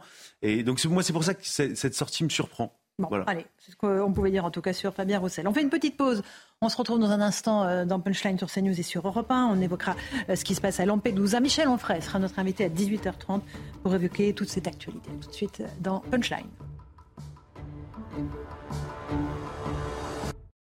Bonsoir à tous et bonsoir à toutes. Bienvenue dans Punchline ce soir sur CNews et sur Europe 1. Faut-il interdire au président de la République d'aller à la messe, d'assister à la messe que le pape va célébrer le samedi 23 septembre lors de sa visite à Marseille? C'est en tout cas pour cela que la gauche et notamment l'extrême gauche pousse des hauts cris en dénonçant, je cite, une atteinte grave à la laïcité. Les mêmes, au passage, qui militent pour que l'abaya, ce vêtement religieux, soit autorisé pour les jeunes filles dans les établissements scolaires. Là, tout d'un coup, ils ressortent le principe de laïcité et de neutralité de l'État vis-à-vis des religions. Y a-t-il vraiment matière à polémiquer sur la présence présidentielle à cette messe? Je ne le pense pas. Encore moins en ce jour où l'Italie a enregistré un record d'arrivée de clandestins à Lampedusa avec près de 7000 personnes débarquées en 24 heures. Le pape François vient précisément parler de la situation des migrants à l'heure où chacun en France est préoccupé par cette pression migratoire inouïe. Mais que voulez-vous? La France insoumise s'indigne pour une messe. Alors est-ce que Marseille vaut bien une messe? On en débat ce soir dans Punchline sur CNews et sur Europe 1.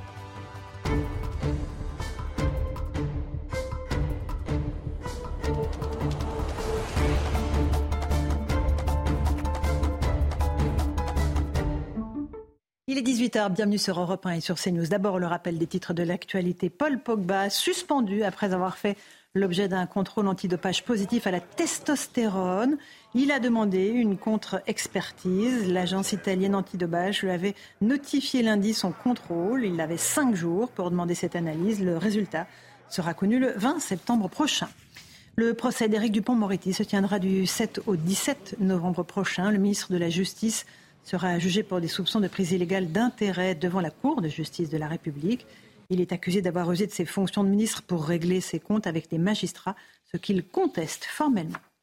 Et puis des moyens importants mobilisés pour retrouver les deux détenus de la prison de Fleury-Mérogis. Ils se sont échappés mardi lors d'une sortie en forêt de Fontainebleau. Ils sont toujours activement recherchés. L'un a été condamné pour des affaires de stupéfiants, l'autre pour agression et exhibition sexuelle.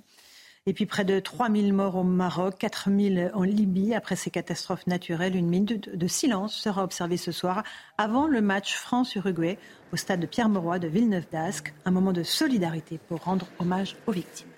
Voilà, il est 18h01 et quelques secondes. Bienvenue euh, sur le plateau de Punchline. À 18h30, Michel Onfray, le philosophe, sera notre invité.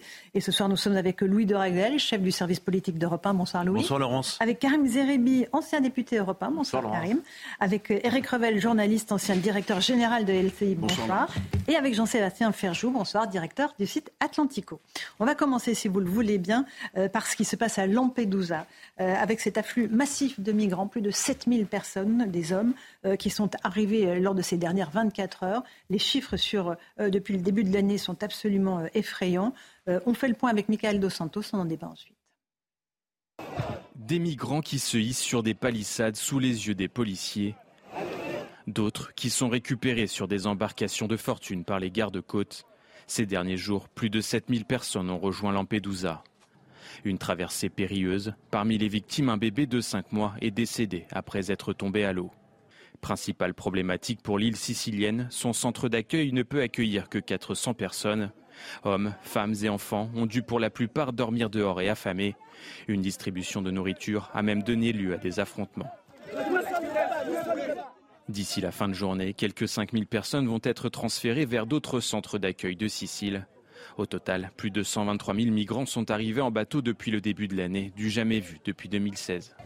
Malgré ces promesses et un investissement de 45 millions d'euros pour la seule île de Lampedusa, le gouvernement de Giorgia Meloni n'arrive pas à endiguer l'immigration illégale.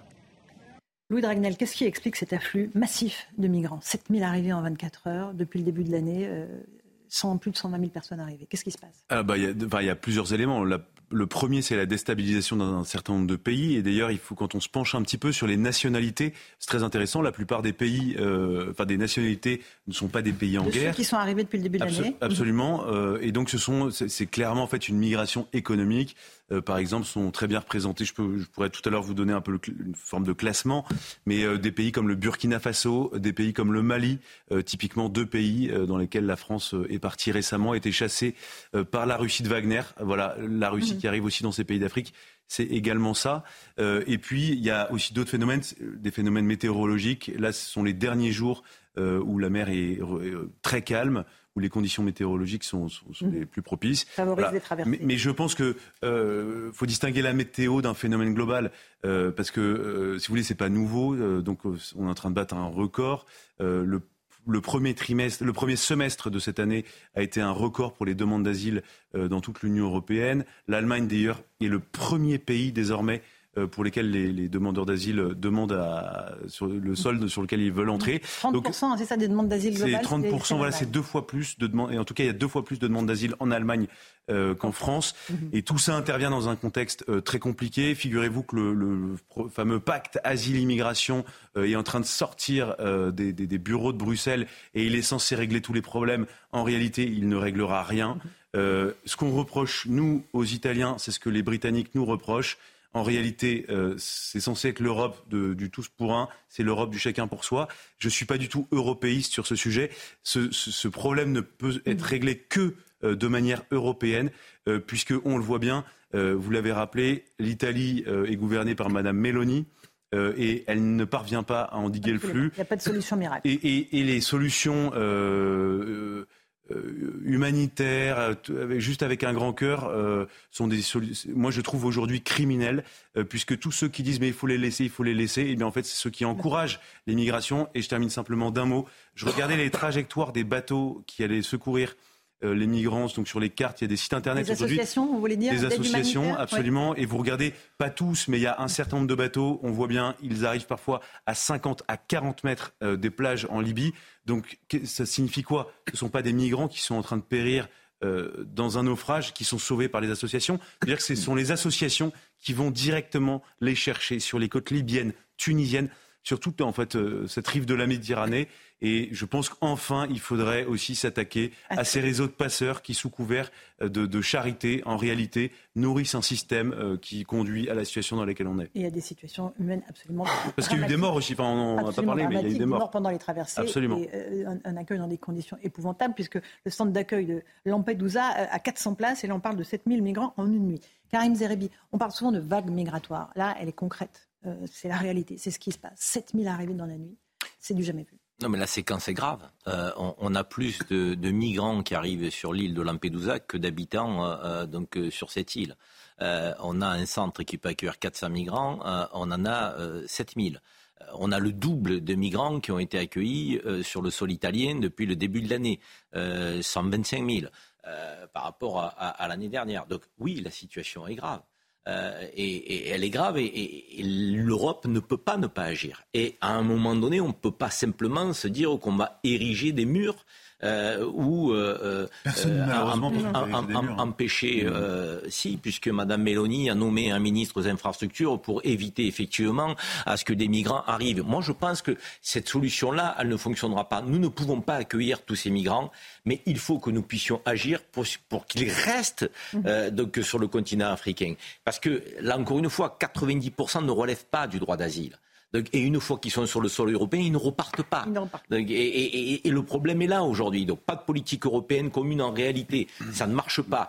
Euh, pas de répartition de migrants. Pas de politique euh, sur les, pays africains pour éviter ce flux. Euh, une incapacité à lutter contre les passeurs. Une Libye qui est la passoire la plus totale depuis qu'on a déstabilisé le pays. ce pays où c'est le chaos. Des pays du Maghreb qui ne peuvent pas et qui ne veulent pas les accueillir non plus parce qu'ils ont le même problème que nous. Cette incapacité à accueillir, à insérer, à intégrer donc on a euh, un flux migratoire mhm. dont il faut mettre, auquel il faut mettre un terme. Ça veut dire plus que d'attendre et de, faire en sorte de les empêcher d'arriver une fois qu'ils sont euh, euh, en bordure de Méditerranée, c'est agir à la base et à l'origine. D'accord. Jean-Sébastien Ferjou, votre analyse sur cette situation à Lampedusa qui est catastrophique. Oui, effectivement, c'est déjà une situation humaine catastrophique. On peut comprendre vouloir une vie meilleure, on peut tous euh, le comprendre. Maintenant, comme souvent en politique, il faut arbitrer entre différents objectifs, respecter la dignité des gens et respecter aussi la stabilité démocratique, je pense, parce que c'est de ça aussi dont il s'agit du continent européen. Maintenant, sur les murs eux-mêmes, déjà, il n'y a pas de projet euh, de construction en soi.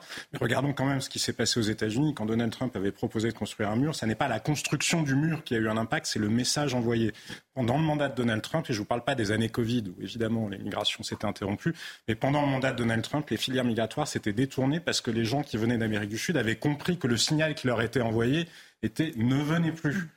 Là, maintenant, pendant les États-Unis ont exactement le même problème. Là, ils sont à un niveau record, absolument record d'immigration mmh. sur l'année 2023 pour les États-Unis, qui sont un pays d'immigration parce que l'attitude de Joe Biden suggère qu'ils peuvent à nouveau venir.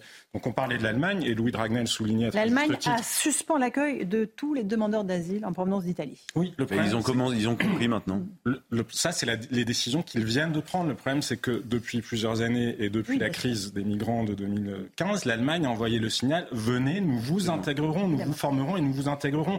Comme le Royaume-Uni, à un certain degré, envoie alors de manière moins officielle, mais les gens savent bien qu'en allant au Royaume-Uni, quand vous arrivez à Londres, vous pouvez vous intégrer même si vous n'avez pas de papier. Donc aussi longtemps que l'Europe sera complètement, mais complètement verra des signaux aussi contradictoires que nous ne regarderons pas la réalité en face, que c'est une chose de demander des clés de répartition de migrants. Sauf que quand on demande une clé de répartition de migrants, on demande aussi à la Pologne, on demande aussi à la Hongrie d'avoir, d'importer une vision culturelle euh, ouest européenne en quelque sorte. Alors dire c'est pas juste des migrants que vous allez accueillir, vous allez accueillir des migrants. Et ils, ont obtenu, Alors, ils ont obtenu de payer eux. Eux ils payent. Oui, ils, payent. Pour ne pas les avoir. Le sujet, l'Europe se C'est 20 000 euros le migrant non admis. C'est évidemment un enjeu européen, sauf que force est de constater qu'il n'y a pas d'unité européenne et que vraisemblablement, il n'y en aura pas dans les temps qui Eric viennent. Revel, un Alors, petit mot. plusieurs choses. Je pense qu'on Oui, assiste à l'explosion de la politique migratoire européenne. Là, la vague migratoire est telle qu'en réalité, on ne contrôle plus rien. L'Allemagne n'en veut plus. L'Italien, l'Italie ne sait plus comment gérer son la flux. frontière à Menton, Bon, la frontière à Menton, je rappelais, oui, euh, Charles Ginesi, le patron du département qui envoie une- des Alpes-Maritimes, qui envoie une lettre au président de la République en disant, mais voilà, d'où le, le déplacement de Gérald Darmanin. Mais Gérald Darmanin, à force de se déplacer, il doit user beaucoup de semelles de chaussures, si vous voulez. Mais ce qu'on aimerait, c'est quand même des. des- Donc en fait, on est, débordé. Euh, je rappelle aussi que l'Europe de Madame von der Leyen a essayé de trouver euh, des accords. euh, signant avec la Tunisie contre 150 millions d'euros, la possibilité que le gouvernement tunisien retienne sur ses côtes et ses ressortissants et ceux qui passent aussi en Tunisie pour aller en Méditerranée, bon, tout ça ne sert pas. Et je regardais, parce qu'on parle de la, de la crise migratoire en Europe, mais le phénomène, oui, il est devenu mondial. Et je regardais, parce que j'avais en mémoire cette déclaration, mais je voulais la vérifier. Le maire démocrate de New York, Eric Adams, maire démocrate de New York, dit la crise migratoire, migratoire va détruire la ville américaine. C'est un démocrate qui dit ça. Et il a demandé à la surprise générale, alors il est mal vu du camp démocrate en ce moment, il a demandé la suspension d'une loi qui oblige aux États-Unis, lorsqu'un migrant arrive, à lui fournir un logement. Il y a 120 à 130 000 migrants dans les rues de New York qui, sont, qui stationnent et on ne sait plus quoi faire. Donc, si vous voulez, le sujet, il est, il est bien Il sûr est européen et c'est celui-là qui nous concerne. Mais la vague mondial. migratoire est mondiale. euh, réchauffement climatique, euh, pays en guerre. inégalité Et, et en fait, la réalité, c'est qu'on est, les démocraties sont totalement impuissantes. Et peut-être plus spécifiquement pour l'Europe, on peut poser la question raisonnablement parce qu'on a vu que le- les migrants ont été instrumentalisés. Souvenez-vous à la frontière de la Pologne ou avec, Bien sûr, par la avec, Biélorussie. euh, avec la un Biélorussie. cas particulier. Là, on voit bien, et vous citiez les migrants à l'origine euh, du Sahel, enfin, du Burkina Faso, du Mali, du Niger. etc. Deuxième, Ah, deuxième nationalité, c'est la Côte d'Ivoire. C'est un des pays les plus développés d'Afrique de l'Ouest. Oui, pour la Côte d'Ivoire, oui. Ce que je voulais vous dire là, c'est qu'on ne peut pas exclure non plus qu'il y ait pour partie une instrumentalisation de ces flux par des gens qui cherchent, enfin, York. autrement Là, la Russie, à déstabiliser l'Europe. New York, c'est 10 000 migrants par mois qui arrivent à New York. Là, on a 10 000 migrants par 7 000 mois. Le cri d'alerte du maire, effectivement, c'est qu'il ne peut pas faire face. Il n'y a pas d'aide fédérale donc, euh, pour New York pour l'accueil de ces migrants. Et la question des migrants, c'est précisément la raison de la visite du pape la semaine prochaine. Alors, faut-il empêcher Emmanuel Macron d'assister à la messe du pape? On en débat dans un instant dans Punchline. Tout de suite. 18h17, on se retrouve en direct dans Punchline sur CNews et sur Europe 1. Marseille vaut-elle une messe? C'est ce qu'on se demande ce soir, puisque le pape François arrive, vous le savez, la semaine prochaine pour deux jours de visite. Le thème, ce sera les migrants. Et il y a une polémique à gauche, euh, l'extrême gauche, pour être très clair, euh, sur le fait qu'Emmanuel Macron va assister à la messe qui sera célébrée samedi 23 septembre par le pape à, à 15h. Donc euh, l'Élysée a précisé qu'il s'agissait d'un événement populaire et festif. Festif, oui, c'est quand même une messe, c'est pas que euh, populaire et festif. Et surtout, l'Élysée a précisé que le président ne participerait pas à l'Eucharistie, c'est-à-dire qu'il ne communierait pas. Est-ce que vous pensez qu'il y a un problème de respect de la laïcité? Jean-Luc Mélenchon pousse des hauts cris en disant le pape est le bienvenu en France, son action pour les migrants en Méditerranée peut être décisive. Macron tape l'incruste sans respect pour sa propre fonction. Les sifflets à la messe seront pour lui, pas pour le pape. Karim Zeribi. Ça vous choque ou pas? Le texte sur la laïcité, il est très clair. Il dit que le président, comme un autre élu euh, ou un représentant d'administration, peut assister Voilà. à une cérémonie religieuse s'il ne fait état d'aucune adhésion au culte en question. C'est-à-dire qu'il n'y a même pas le droit de faire le signe de croix. Et c'est- Donc euh, là, c'est plutôt l'Eucharistie, c'est de ce que vous disiez, Hmm. donc il ne participera pas, donc il va assister À à, la messe, voilà. et, et il, ne, il ne participera pas. Donc il ne fera pas état d'une adhésion au culte. Hmm. En revanche, sa présence est autorisée par les principes de laïcité. Donc Ah, arrêtons la démagogie. Euh, le Vatican est un État représenté par le pape. Il vient sur notre sol. Le président, quelque part, vient témoigner de sa présence aussi euh, par respect. Alors, bien sûr qu'il y a un peu d'opportunisme politique au passage d'Emmanuel Macron. On n'est pas dupe, on n'est pas naïf, évidemment. Donc, mais par-delà, ne faisons pas des polémiques stériles sur tout et n'importe quoi. Il sera à Marseille, donc euh, au milieu des catholiques, donc pour accueillir le pape. Point final. Donc j'espère euh, surtout, je pense que ce ne sera, ce sera le cas. Le président ne sera pas hué ou sifflé parce que Oui. euh, cette assemblée euh, sera, à mon avis, euh, plus réservée, plus discrète, euh, Peut-être étant plus plus, spirituelle euh, euh, qu'un stade de, de- de rugby ou de foot. Sans supporter de rugby. Euh, Louis Dragnel, vous êtes choqué ou pas par la polémique, ah, moi, je hein, suis pas par le fait je que suis le, outrageusement choqué par la polémique. Non, mais je, je trouve que cette polémique est euh, grotesque et, et souvent euh, révèle une forme d'inculture aussi par rapport à ce que nous sommes. Euh, C'est-à-dire qu'on est un. La République est peut-être laïque, mais la France est chrétienne. C'est un État de fait. Et donc, en fait, euh, le président est président de la République, mais aussi président de la France. C'est un pays de tradition chrétienne. Jacques Chirac était allé à la messe en Mhm. 1980 avec le pape. Mitterrand avait fait pareil. Euh, François Nicolas Fillon. Sarkozy aussi. François Fillon s'était rendu à la messe en 2008 euh, lorsque Benoît XVI avait célébré une messe devant la, la place des Invalides à Paris. Euh, je trouve que cette polémique est absolument euh, grotesque. Voilà, c'est la, perpétuation d'une coutume. Et je pense que si Emmanuel Macron, euh, en raison de cette polémique, avait renoncé à, à participer à la messe, ça aurait été même une forme d'indignité vis-à-vis d'un un chef d'État qu'on accueille, qu'on reçoit. Et simplement, je termine d'un mot. Euh, ça n'avait absolument choqué personne. Mais Emmanuel Macron était allé à la messe du couronnement du roi Charles, qui est quand même chef de l'église anglicane, qui ça avait choqué absolument personne. Bon, euh, Et François Hollande aussi avait assisté Ouais. en Mais juillet oui. 2016 à Notre-Dame de Paris à une messe en hommage au père Hamel qui avait été égorgé par un islamiste. En fait, Il estimait alors que tuer un prêtre, c'est profaner la République. Eric. Et 1905, c'est le financement du culte. C'est pas, ça n'a rien à voir avec ça. Si on gratte un petit peu aussi, parce que là aussi je vérifiais, euh, il y a un titre religieux honorifique qu'a tout président de la République française, c'est le chanoine de Latran. Mhm. Il va recevoir ce titre honorifique une fois qu'il est élu au Vatican. C'est donc le pape qui le fait chanoine de Latran. Ça remonte à, à Louis XI. Alors c'est totalement honorifique. Mais voyez, juste. c'est une des églises, Et alors ce qui est très euh, marrant, François Hollande n'avait pas honoré. Il avait refusé. Et d'ailleurs, c'est au moment où euh, Nicolas Sarkozy euh, devient chanoine de Latran euh, par le, le- le pape, ça doit être Benoît XVI, qu'il fait ce fameux discours dans la foulée où il rappelle que les de racines, fran- des racines euh, de, de la France sont chrétiennes. Donc en fait, il y a aussi une connotation religieuse qui remonte à Louis XI. Pardon, dans le package présidentiel, il y a aussi ça. Alors oui.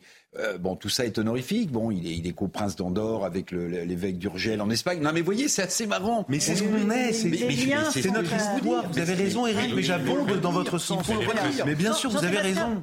Non, mais d'autant que les présidents de la République ont aussi assisté à des cérémonies religieuses d'autres cultes, y compris euh, quand Oui, la rupture du jeûne, lien la synagogue, personnel avec euh, les cultes, les cultes en question. Donc en fait, je trouve ça assez méprisant pour les Français. Parce que c'est comme s'il y avait des gens qui, parce qu'ils voient Emmanuel Macron à la messe, se disent Tiens, je vais redevenir catholique. Enfin, vous voyez bien que c'est complètement absurde, quand bien même Emmanuel Macron irait communier. Moi, je pense qu'en tant que président de la République, il est plutôt bon qu'il garde une réserve dans le cadre d'une cérémonie officielle, ce qui n'empêche pas en privé de faire euh, ce qu'il veut.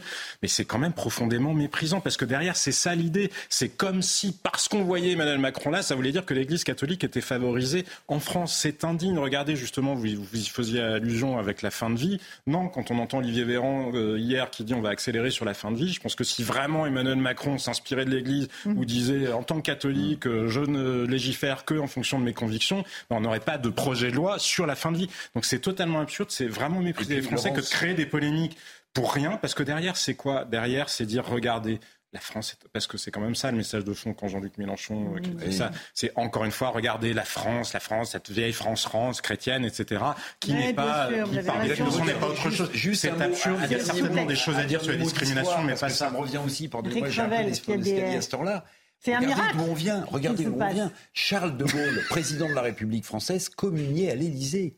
Il y a eu une chapelle à l'Élysée. Il y a eu une Elle- chapelle à l'Élysée. Elle existe encore, mais elle est séparée en Non, trois bureaux. Il y a, il deux cloisons. Mais il s'y rendait à titre privé, mon cher. Mais non, Oui, mais, à non, mais non, mais titre d'accord, mais il privé. était président de la République. Oui, il oui, été mais- président de la République et mais- communié à l'Élysée. Vous Ah, imaginez aujourd'hui si vous aviez la même chose Vous voyez un peu Mais à chaque fois qu'il ça va- choquerait tout le Mais monde. non, pas la France aux Jeux Olympiques. Mais non, mais non, je suis désolé, mais c'est ce que j'évoquais au début. Je suis pas d'accord avec euh, ce que vous évoquez sur le président de la République. Le président de la République, c'est un citoyen qui a le droit de croire ou de ne pas Mais bien croire. sûr qu'il a le droit. Donc, et- et- mais encore une fois, c'est la question, c'est la, la séparation fonction. entre la fonction et, et- et- et l'homme et, ses croyances. Et il a tout à fait le droit, effectivement, d'aller prier euh, euh, au nom du culte qu'il le souhaite. Et là, encore une fois, tout ce que vous avez dit sur la racine chrétienne, euh, ok, très bien, mais la réalité, c'est que cette polémique, elle n'a pas lieu d'être d'abord parce qu'il ne fait entorse à aucun principe de laïcité, Bien sûr, bien sûr. contrairement à ce qui est dit. Donc, parce qu'encore une fois, il ne euh, revêtra, euh, je dirais, aucun geste, aucune forme euh, d'adhésion. Donc, il a tout à fait le droit d'être là. Et moi, je vais vous dire pourquoi elle m'agace, cette, cette polémique. Parce que cette polémique a la vocation à chercher des points Emmanuel Macron, mais plus que ça à fracturer encore un peu plus Oui. pays pour dire aux autres qui ne sont pas catholiques, donc juifs, musulmans, euh, athée, 51% des Français sont non-croyants, faut-il le rappeler. Donc, vous voyez, le président, il a une préférence. Il a une préférence, il va chez les catholiques, et, pour les autres, ben, il n'a pas la même attention. Totalement faux en soi. Et, donc, ça a vocation non seulement à jeter une pierre dans le jardin d'Emmanuel Macron, mais plus encore à fracturer le pays. Comment on peut être une femme ou un homme politique digne de ce nom en instrumentalisant les choses de cette manière-là pour fracturer le pays? C'est qu'on n'aime pas son pays. C'est pas possible quand on veut le fracturer. On peut brandir la laïcité à tout euh, bout de champ quand on, est en faveur de la baya, euh, vêtements religieux, euh, dans les écoles, Louis de Ragnel. Ah, et là, je pense à la France Insoumise. C'est absurde. Je crois que c'était euh, Sophia Chikirou qui a fait un tweet là-dessus et qui, d'ailleurs a, cité une phrase de la Bible. C'est bah, moi, je trouve que non, mais ce mélange, euh, ça n'a rien à voir en fait. L'abaya, c'est c'est une question de d'absence de, port religieux, de, de, pardon, d'absence une question de laïcité aussi. Oui, non mais, mais alors moi là où je suis pas d'accord avec, il euh, y, y, a un truc, Karim, c'est que la laïcité à la française a été construite pour faire obstacle, pour faire reculer l'Église catholique dans le pays. Et, c'est peut-être là qu'on n'est on, pas d'accord sur mais ça, c'est en étant un concept éminemment chrétien. Non, mais oui, euh, la séparation. Oui, euh, César, bien sûr. Non, mais là, tu recontextualises à l'origine. Mais on a fait du chemin depuis. Aujourd'hui, on n'est pas en guerre avec la religion. Non. La laïcité, excuse-moi, c'est pas une religion de plus qui s'oppose aux religions. Donc, on a gagné un match. Non, mais il y, a une vingtaine d'années, la laïcité, les laïcars étaient, euh, non, mais avaient pour objectif quand même de, faire reculer et, même de lutter contre l'Église catholique. Vous l'avez relevé, Laurence, de voir l'Élysée qui dit c'est une, une, grande cérémonie populaire. populaire et festive, là, non, en fait, non. Et festive, oui, qui plus Faut assumer, faut reconnaître ce que c'est. C'est une messe, c'est tout. Une messe, c'est une messe. C'est pas la fête, une messe. Bah non, c'est ça. Alors c'est vrai que c'est une messe un peu particulière parce que ça va être le vélodrome. bien sûr, pas une Non, mais je dis que c'est une messe un peu particulière. Voilà, dans un, stade vélodrome, où il y a évidemment beaucoup plus de vie, de mouvement qu'une messe traditionnelle dans une église. Mais ça reste une messe quand même. Il y a une Eucharistie, il y a une liturgie, et donc voilà. Donc il n'y a pas de raison de dire que ce n'est pas une messe. C'est une messe, c'est le processus. c'est absurde d'y aller en semblant de Mais il ne participera pas à ce processus. Célèbre la messe oui. Oui, bien sûr. Donc l'homélie va être intéressante à suivre, mon cher. Moi, je serais très curieux, effectivement. Parce que l'homélie sur les migrants, euh, il a. Parce qu'en fait, politiquement, ça, alors, ça, intervient. Il n'y a pas besoin de Objectivement, politiquement, ça intervient au pire moment.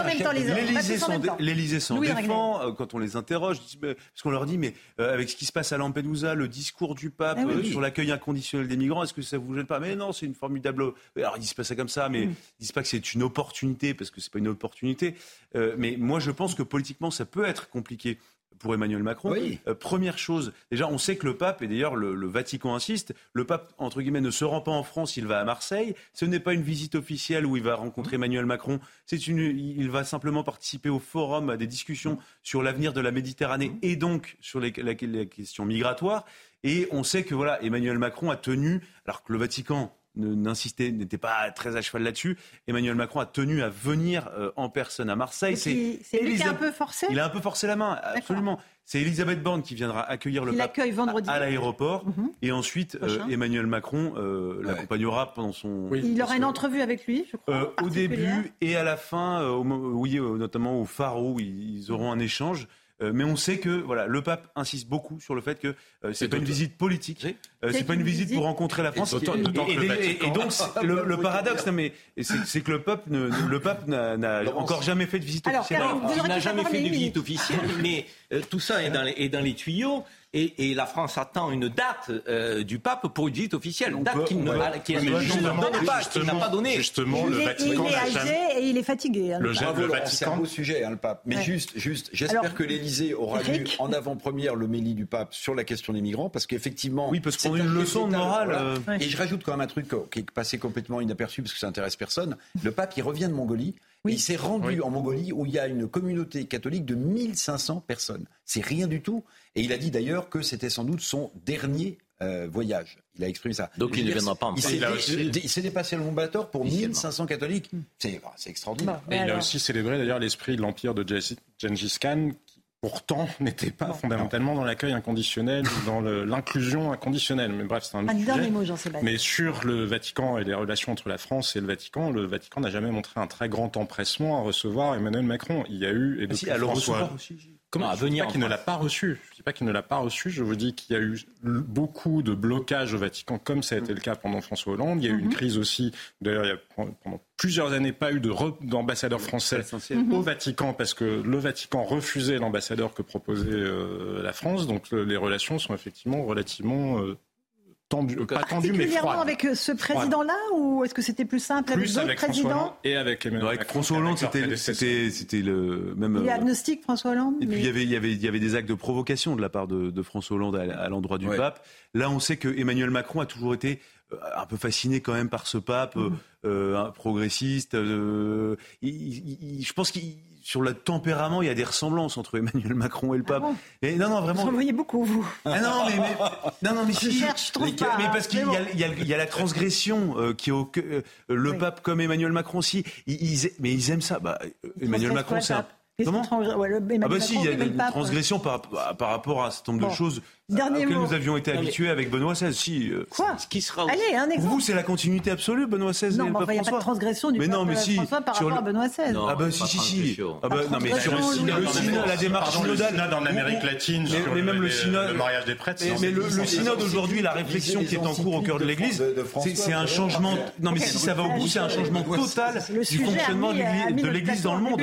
En tout cas, c'est les laïcs qui prennent le en tout pouvoir cas, et sur- plus les évêques. En tout cas, sur la question des migrants, il n'y aura pas de transgression. Je pense qu'on s'attend effectivement au contenu du discours du pape sur, sur les migrants. En revanche, il y aura une dissonance très forte avec les élus euh, de, que français qui parlent souvent des racines chrétiennes et qui, sur euh, euh, la question des migrants, seront en totale opposition et dissonance avec la position du pape. Allez, bravo à tous. Itemis à Est, le rappel des titres. de François, Bien sûr, on ne va pas le manquer de le faire ce week-end. Il est 17h31. Tout de suite, le rappel des titres de l'actualité sur Europe 1 et sur CNews avec Simon Guillain.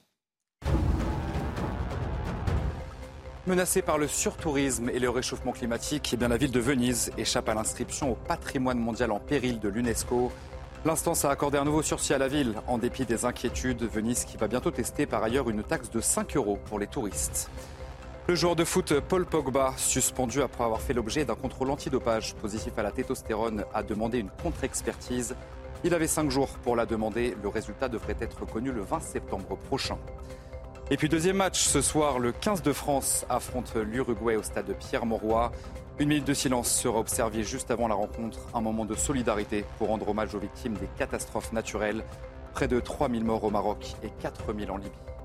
Merci beaucoup Simon Guillain pour ce rappel des titres de l'actualité. On fait une toute petite pause. Vous restez bien avec nous sur Europe 1 et sur CNews. Dans un instant, on se retrouve avec Michel Onfray. Il est notre invité. On va débattre avec lui de toute l'actualité. À tout de suite. 18h36 minutes, euh, presque 37. On se retrouve en direct sur Europe 1 et sur CNews avec Michel Onfray. Bonsoir Michel Onfray. Bonsoir. Bienvenue dans cette émission. Ravi de vous accueillir. Votre livre, c'est Le fétiche et la marchandise aux éditions Bouquin. C'est un livre dans lequel vous lancez un cri d'alerte sur notre société euh, qui est fondée sur la marchandisation des corps et des esprits. C'est passionnant. On y vient dans un instant. Il y a de l'actualité, évidemment, qui s'impose à nous.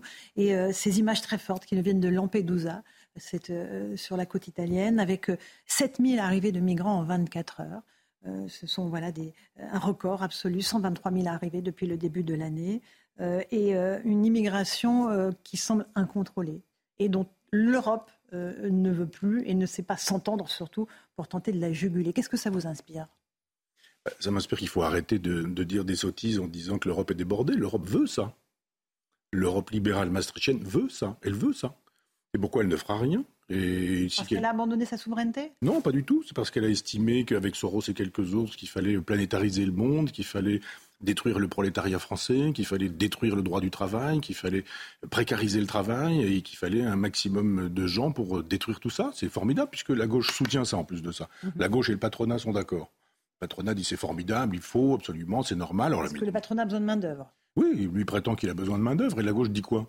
Que la créolisation, c'est formidable, en transformant en esclaves des gens qui traversent et qui sont même pas des esclaves volontaires, parce qu'ils ont l'impression qu'ils arrivent dans un endroit qui est un pays de cocagne, alors qu'on va leur donner quoi? J'ai vu tout à l'heure, là, des gens qui vivent sous les bretelles d'accès des autoroutes, des gens qui vivent dans des trucs en plastique euh, fabriqués avec des cartons, des bouts de bois, des choses comme ça. C'est ça que la gauche estime être formidable.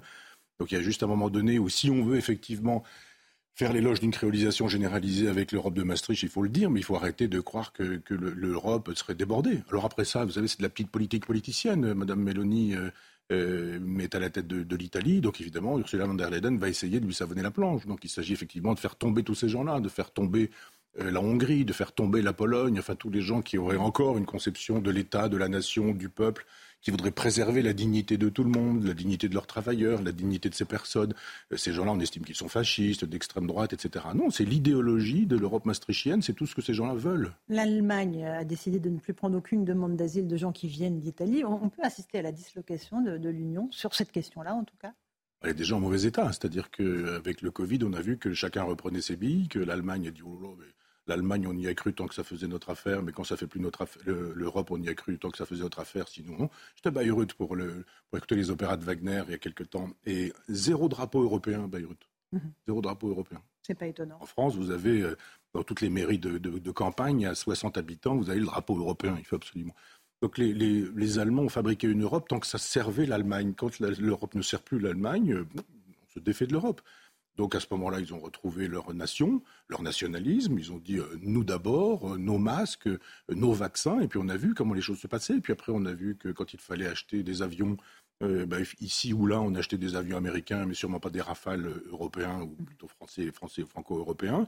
Donc elle est morte cette Europe-là, et on nous la force, on, nous l'inflige de force parce qu'il y a une espèce d'impérialisme. Et vous avez vu, Madame, Madame Ursula von der Leyen nous dit mais moi je, je n'exclus pas une Europe à 30. Donc c'est l'impérialisme, c'est-à-dire cet État maastrichtien avec son drapeau, avec son hymne, etc., est aussi un État impérialiste en disant on avance nos pions jusque, jusque le plus loin possible en direction de Vladimir Poutine, qui lui répond comme on, comme on imagine, hein, mhm. comme on le voit bien. Je dis pas que par la brutalité, par, par, une guerre impérialiste lui aussi. Ce sont deux impérialismes.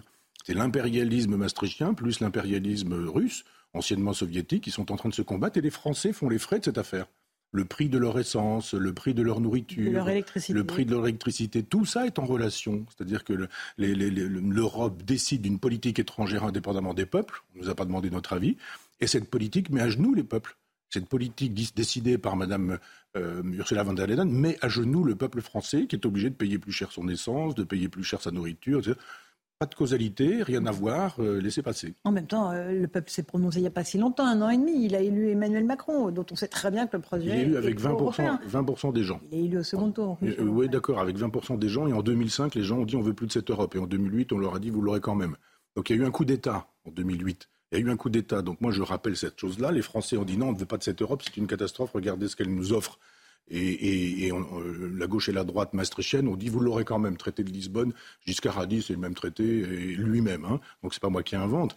Je dis simplement que quand le peuple dit on ne veut pas de, cette Europe, on l'a tout de même, et que quand même Sarkozy a été. Euh, c'est la même chose pour moi, mais Macron a été élu avec 50% de gens qui ne votent pas et avec 20% de ceux qui votent votent pour lui. C'est-à-dire ça, ça oblige. Normalement, un chef de l'État devrait se sentir obligé à l'endroit du peuple français. Les Français sont en colère. Vous avez parlé du prix de l'énergie, du prix de l'alimentation, de l'inflation, et aussi la question de la sécurité qui est absolument centrale. Euh, il y a une succession euh, de, faits de violence, de barbarie qui euh, nous laisse absolument pantois. J'aimerais qu'on écoute juste deux paroles de victimes rapidement. La maman de la jeune Sokaina, cette jeune fille qui avait 24 ans, qui était chez elle à Marseille, au troisième étage, dans sa, chambre, qui a pris une balle perdue tirée par des kalachnikovs de dealers. Et puis Véronique Monguillot, la veuve du chauffeur de bus tué à Bayonne en 2020 les deux ont les mêmes phrases. La France, c'est fini. Écoutez-les. La France, c'est fini la France. C'est fini la France. Il n'y a, plus, a plus de règles. Il n'y a plus de loi en France. Il n'y a plus rien en France. La France est à la dérive. Hein. La France est, enfin, euh, je ne suis pas la seule à le penser, mais la France est à la dérive parce que, euh, vous voyez, bon, j'évite d'allumer la télé parce que dès qu'on allume la télé, c'est pour voir des catastrophes, en fait. Et moi, celle qui, une, ça me marque tout ça. ça me, je, me dis, mais comment on a pu en arriver là? Est-ce que vous partagez ce sentiment? Parce que ce n'est même pas un sentiment, c'est ce constat, implacable. Il n'y a plus de règles, la France est à la dérive. Oui, on le voit bien. C'est-à-dire qu'à chaque fois que vous avez des faits divers, et heureusement que CNews est là pour les montrer, ces faits divers, en mhm. disant la France, euh, ça reste quand même beaucoup euh, ces choses-là, euh, la solution c'est quoi? Qu'est-ce qu'on fait? Plus de policiers, dit la gauche, plus de, encore que plus de policiers. Euh, on veut des moyens, on veut plus de moyens. Maintenant, la police tue, nous dit-elle. Euh, le, syndicat de la magistrature nous dit euh, le communisme, c'est la solution pour toutes ces choses-là. Abolition de la prison, terminons, terminons tout ça, c'est fini les politiques répressives. Et puis on nous dit il faut construire des prisons. Nous dit Emmanuel Macron, il construit rien du tout. Si de temps en temps deux ou trois, mais très très loin de ce qui aura été proposé. Puis il faut repenser la prison. La prison, c'est pas possible que ça dure comme ça. C'est pas possible que la solution ce soit de mettre des gens. Ça, c'est les discours des bien-pensants, c'est ça? De Michel Onfray C'est ces gens qui disent qu'il faut repenser la prison Non, c'est moi qui le pense. C'est vous. Moi, je le pense. Je sais pas si je suis un bien-pensant, Mhm. mais je pense qu'on ne met pas trois personnes, trois personnes. dans- libre, en tout cas. Pas- pas- J'essaie trois personnes dans une même cellule en disant vous allez avoir le nez sur le trou des matières fécales de votre, de Mhm. votre voisin et ça va vous dresser et en même temps dire euh, euh, vous allez vous comporter dignement. Non, il y, a, il y a plein de gens qui ne méritent pas la prison, qui méritent l'hôpital psychiatrique, un traitement. Il y, a, il y a vraiment plein de choses à faire pour repenser la prison, pour faire de telle sorte que on n'y mette pas tout le monde et n'importe qui. Des gens qui auront conduit trois fois en état d'ivresse et puis des gens qui Mhm. seront des gros dealers. euh, Tout ça dans un même. Il faut arrêter la, la jurisprudence Michel Foucault de cette, cette idée que la société est méchante et que l'homme est gentil et qu'il faudrait changer la société et, et ouvrir les prisons. Ça, c'est une bêtise totale. Il faut repenser à gauche et à droite, mais la prison aujourd'hui, en disant c'est pas c'est pas toute la solution, on n'y parviendra pas. C'est pas des places de prison supplémentaires qui permettront de remettre du surmoi. Ces gens n'ont plus de surmoi. Je veux dire, aujourd'hui, on tabasse, on massacre, on donne des coups de couteau, on donne des coups de pied, on donne des coups de poing, on saute sur la tête des gens, et puis on dit non, il m'a mal regardé, il m'a dit des choses pas gentilles. Et, ben, je l'ai tué, mais bah, il n'y avait pas besoin de me regarder comme ça. Qu'est-ce que vous allez faire avec ça? Évidemment, il faudrait refaire l'école, il faudrait refaire la société, il faudrait refaire la spiritualité, il faudrait refaire de la moralité. Je crois que ça n'est ni possible ni pensable. Michel Onfray, euh, on- on- ce qui est terrible, c'est qu'il y a un vrai décalage entre ce que vivent les Français et ce que disent nos dirigeants. On va réécouter ce qu'a dit Emmanuel Macron il y a quelques semaines lorsqu'il réclamait de l'autorité, de l'autorité et de l'ordre. Écoutez-le. Cette violence qu'on a vue, qui a conduit à, à- à brûler des écoles, des mairies, des gymnases, des bibliothèques, puis qui est devenue une violence de pillage, elle est le fait de, au fond, de certains de nos compatriotes qui sont extrêmement jeunes, qui étaient parfois manipulés par d'autres, parce qu'on a ensuite eu de- euh, des choses plus organisées. La leçon que j'en tire, c'est un, l'ordre, l'ordre, l'ordre. La deuxième, c'est que notre pays a besoin d'un retour de l'autorité à chaque niveau, et d'abord dans la famille. C'est terrible, c'est de dire trois fois l'ordre et retour de l'autorité et que rien ne se passe. Ah Oui, c'est lui. D'abord, c'est une citation. hein. C'est le général de Gaulle qui dit l'Europe, l'Europe, l'Europe, trois fois en disant tous ces gens qui sautent comme des cabris, qui disent l'Europe, l'Europe. Alors là, c'est une petite citation, c'est l'ordre, l'ordre, l'ordre. Mais c'est Macron, il parle, puis il fait rien du tout. Il, il a les moyens, mais ceci dit, euh, à sa décharge, ils sont comme ça depuis 1983. À chaque fois qu'on a eu un chef d'État au pouvoir, il avait l'impression qu'il était toujours en campagne. Hollande, euh, Sarkozy, Yaka, il faudrait, on devrait. Euh, c'est exactement la même chose avec Darmanin, qui est candidat aussi euh, à devenir président de la République. Et ils font comme s'ils n'avaient pas le pouvoir. Mais quand on a le pouvoir, on y va. Et quand on a le peuple français, on y va encore plus. On sait très bien ce qu'il veut, le peuple français. On n'a pas besoin de faire des sondages, des, des genres de questionnaires à entrée multiple, des QCM en disant des, des préférendums pour savoir ce que veulent les Français. Mais on sait très bien ce que les Français veulent. Ils disent, mais ça ne doit pas continuer. Qu'est-ce que vous allez faire? Vous êtes là pour ça? Vous avez voulu le pouvoir, vous l'avez. Qu'est-ce que vous faites du pouvoir? Donc l'ordre, l'ordre, l'ordre. Vas-y Manu. Il peut très bien aujourd'hui dire on va s'y prendre comme ceci. On ne lui demande pas de faire, euh, de faire des déclarations d'intention, mais de dire nous allons faire comme ceci et l'ordre va être restauré parce que nous allons faire ceci, ceci, ceci à l'école, etc., etc., etc. Il y a un manque loin. d'autorité. Euh, Est-ce que vous comprenez la polémique euh, à propos de la présence d'Emmanuel Macron lors de la messe du pape le 23 septembre à Marseille? La France insoumise parle de- d'atteinte profonde à la laïcité. Est-ce que ça vous choque ou pas? France Insoumise a besoin tous les jours de son petit quart d'heure médiatique euh, et, donc euh, tous les prétextes sont bons. Alors eux, il n'y a pas de problème, ils s'en vont aux cérémonies de, de rupture du jeûne du ramadan et ils ont raison. Mais ils doivent aussi aller à la messe ils doivent aussi éventuellement aller dans les synagogues. Euh, Le laïc que je suis pense qu'on ne fait pas sans les religions et pas contre les religions non plus. Donc on fait avec les religions. Après ça, on n'est pas censé savoir si M- Macron est agnostique, athée, croyant, catholique, protestant, dé- déiste, théiste. C'est pas le problème. Mais ça fait partie de la vie française. Donc euh, la rupture du jeûne, ça fait partie de la vie française. Euh, les, fêtes religieuses juives, ça fait partie de la France. Et la, messe catholique, je suis obligé de faire une répétition, une redondance, mais ça fait aussi partie de, la France. Donc on, représente certains Français quand on est là, et moi je trouve très bien qu'il y soit, au contraire. Alors qu'il fasse pas de bêtises, qu'il tutoie pas le pape, qu'il lui mette pas la main sur le dos en lui disant euh, François, j'ai des trucs à te dire, et puis euh, qu'il évite, quoi. Un peu de dignité, s'il fait ça dignement, pourquoi pas? Bon. Euh, Dans votre livre, ce qui est absolument fascinant, c'est que vous, vous, lancez un cri d'alerte, je le disais, sur cette société dans laquelle nous vivons, qui est fondée sur la marchandisation des corps et des esprits. Vous dites que la technologie, euh, vous dénoncez l'emprise qu'a pris, par exemple, dans notre vie le téléphone portable, et vous dites qu'en fait, on livre toute notre vie aux géants de l'Internet, les GAFAM, sans aucune mesure, sans aucune limite en réalité. Oui, il y a une espèce d'exhibitionnisme, de voyeurisme. Le couple fonctionne très bien, où tout le monde raconte sa vie. en même temps en disant attention, il ne faut pas empiéter sur la vie privée, mais les, gens sont dans la servitude volontaire.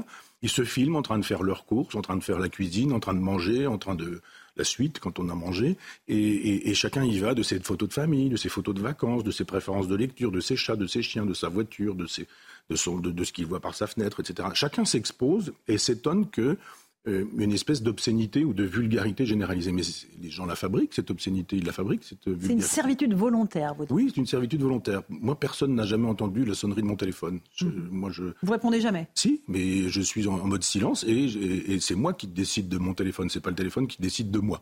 Et, j'ai encore passé, je suis venu en train, je veux dire, les gens qui racontent leur vie sur le quai, puis continuent dans le train, et puis voilà. Et vous entendez les questions et les réponses. Oui, bien sûr. Quelqu'un l'autre jour qui disait Je suis dans le train. Je dis Mais nous aussi. Et donc, euh, ça l'a un peu calmé deux secondes, mais juste pour, pour dire qu'effectivement, tout le monde s'expose, tout le monde donne des informations, puis après, avec les algorithmes, vous êtes étonné de voir réapparaître des sollicitations, et mm. des sollicitations qui plus tard deviennent des sollicitations politiques. Donc, euh, vous faites des achats. Il y a une maman qui, qui avait besoin d'une chaise roulante récemment, vous faites une location, puis d'un seul coup, vous voyez apparaître un certain nombre de choses sur votre de pub pour acheter, etc., etc. Mais si vous réduisez le téléphone euh, à, sa fonction essentielle, eh bien, finalement, vous êtes un homme libre et, et c'est pas le téléphone qui vous possède, c'est vous qui possédez le téléphone. C'est le propre des sociétés libérales euh, dans la mondialisation dans laquelle nous vivons ou pas? Non, c'est la question de l'usage. Vous parliez tout à l'heure de la technique. Moi, je ne suis pas contre la technique. Je suis contre un certain type d'usage de la technique. Si vous, on vous dit aujourd'hui, par exemple, on peut pucer des gens, on parle beaucoup d'Elon Musk ces temps-ci, il y a une société qui s'appelle Neuralink, et qui propose de pucer les gens pour faire de telle sorte qu'on puisse solliciter chez eux, des, par exemple, des zones perdues vous avez perdu le, langage, eh bien, on peut vous, mhm. vous, redonner le langage avec une voix de synthèse, qui, etc.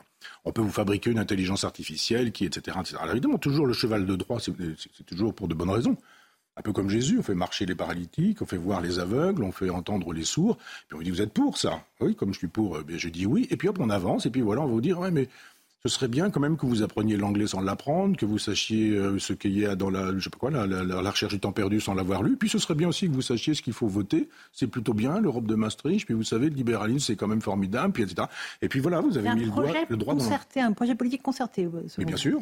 Mais bien sûr, c'est le projet de George Soros, c'est le projet effectivement des, des GAFAM, ce sont des gens qui, qui effectivement ont lancé comme ça une nasse et ils savent très bien que c'est dangereux puisqu'ils mettent leurs enfants de côté. Mhm. Tous ces gens-là disent Oh là là, pour les autres, oui, mais surtout pas pour moi. Mes enfants, pas de tablette à la maison, pas de téléphone portable à la maison. Ils savent bien que c'est toxique. Et les Chinois le font euh, de façon très claire en interdisant quasiment l'accès euh, à leurs enfants plus d'une heure par jour. Bien sûr. Internet. Oui. Euh, une question sur le libéralisme dont vous dites qu'il conduit à la paupérisation, ce qui est pourtant l'inverse de, ce qui est censé nous amener le libéralisme. C'est la certitude que nos enfants vivront mieux que nous. Or, vous dites non, en fait, on va être plus pauvres. Oui, c'est le problème du libéralisme, c'est-à-dire que tout le monde est d'accord sur le fait que le communisme est une idéologie, mais personne ne pense que le libéralisme est aussi une idéologie. Et que c'est une idéologie qui fait des morts, évidemment pas exactement les mêmes et pas en, en quantités égales, mais je veux dire que cette idée qu'il y aurait une main invisible qui régulerait le marché, euh, cette idée du ruissellement reprise par Emmanuel Macron récemment, cette idée que les vices privés font les vertus publiques en fonction des enseignements de, de Mandeville et qu'on euh, a besoin des, des, des vices privés, etc., etc. C'est de l'idéologie, ça ne marche pas.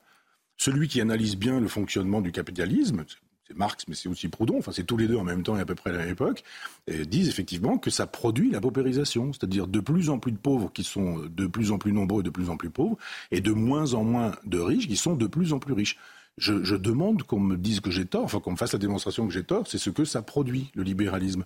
Donc, euh, c'est-à-dire le marché libre, entendons-nous bien. On laisse faire le marché, il y aurait une homéostasie, une espèce d'équilibre qui, mhm. qui, qui, qui s'établirait automatiquement. C'est faux. Ce que ça produit, c'est pas un monde heureux, plein de bonheur, avec un niveau de vie qui s'élèverait pour tout le monde. On sait bien que c'est faux. C'est-à-dire si vous prenez le, type qui gagne rien du tout et la, la, plus grande fortune de France, que vous faites le total et que vous dites je divise par deux et le gain moyen, enfin l'argent moyen du français, c'est ça, ça n'a aucun sens. C'est un chiffre, mais ça n'a évidemment aucun sens. Il n'y a pas une force morale ou spirituelle qui est capable d'endiguer ce phénomène de marché à votre sens? Non, parce que le christianisme n'est plus crédible sur ce terrain-là. L'islam ne, s'occupe pas de, ce terrain-là. Il est dans une logique un peu djihadiste, de, de, conquête un peu guerrière et militaire, mais pas intellectuelle.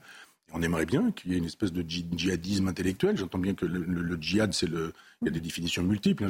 qu'on ne me fasse pas dire que je fais l'éloge du djihad, mais je veux dire qu'on aimerait que euh, un certain nombre d'autorités musulmanes puissent nous dire un certain nombre de choses sur la gestation pour autrui, sur la PMA, sur etc. Parce qu'il y a un combat à mener. Et puis après, peu importe de savoir si ça vient de la droite, de la gauche, d'un croyant, pas d'un croyant, je ne sais quoi. Est-ce qu'on a envie de sauver une civilisation dans laquelle il y avait de l'humanisme?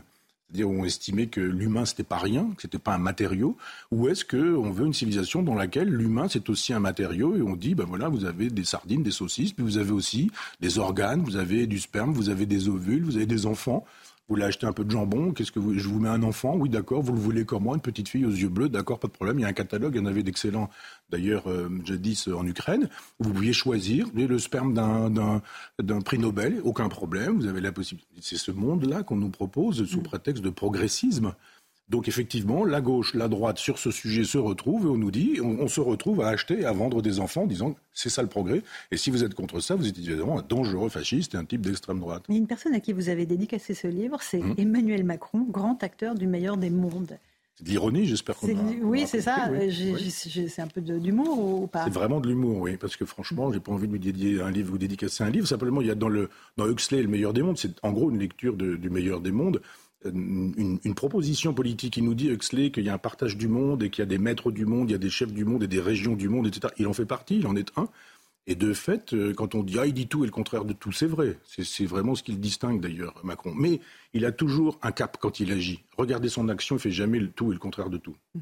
Euh, c'est toujours la destruction de l'État, de la nation, du pays, de la République. C'est toujours le libéralisme européen pour faire un libéralisme planétaire. C'est toujours cette idée d'un grand marché qui vise, in fine, un État total pour une civilisation totale. C'est ça le danger. Quand il n'y aura plus qu'un État et avec un gouvernement planétaire, une civilisation totale, on n'aura plus grand choix de penser quoi que ce soit. De toute façon, ça nous arrivera directement par puce. Mais on peut déjà lire votre livre, Le fétiche et la marchandise, aux éditions Bouquin et c'est pas besoin de puce pour tout cela. Je rappelle aussi le titre de la revue Front Populaire. Euh, transhumanisme, le nouveau meilleur des mondes, tout se rejoint. Merci à vous, Michel Onfray, d'être venu ce soir sur Europe 1 et sur CNews. Dans un instant, c'est Hélène Zelani sur Europe 1 pour l'information. Et sur CNews, Christine Kelly et ses invités pour Face à l'info. Bonne soirée à vous sur nos deux antennes.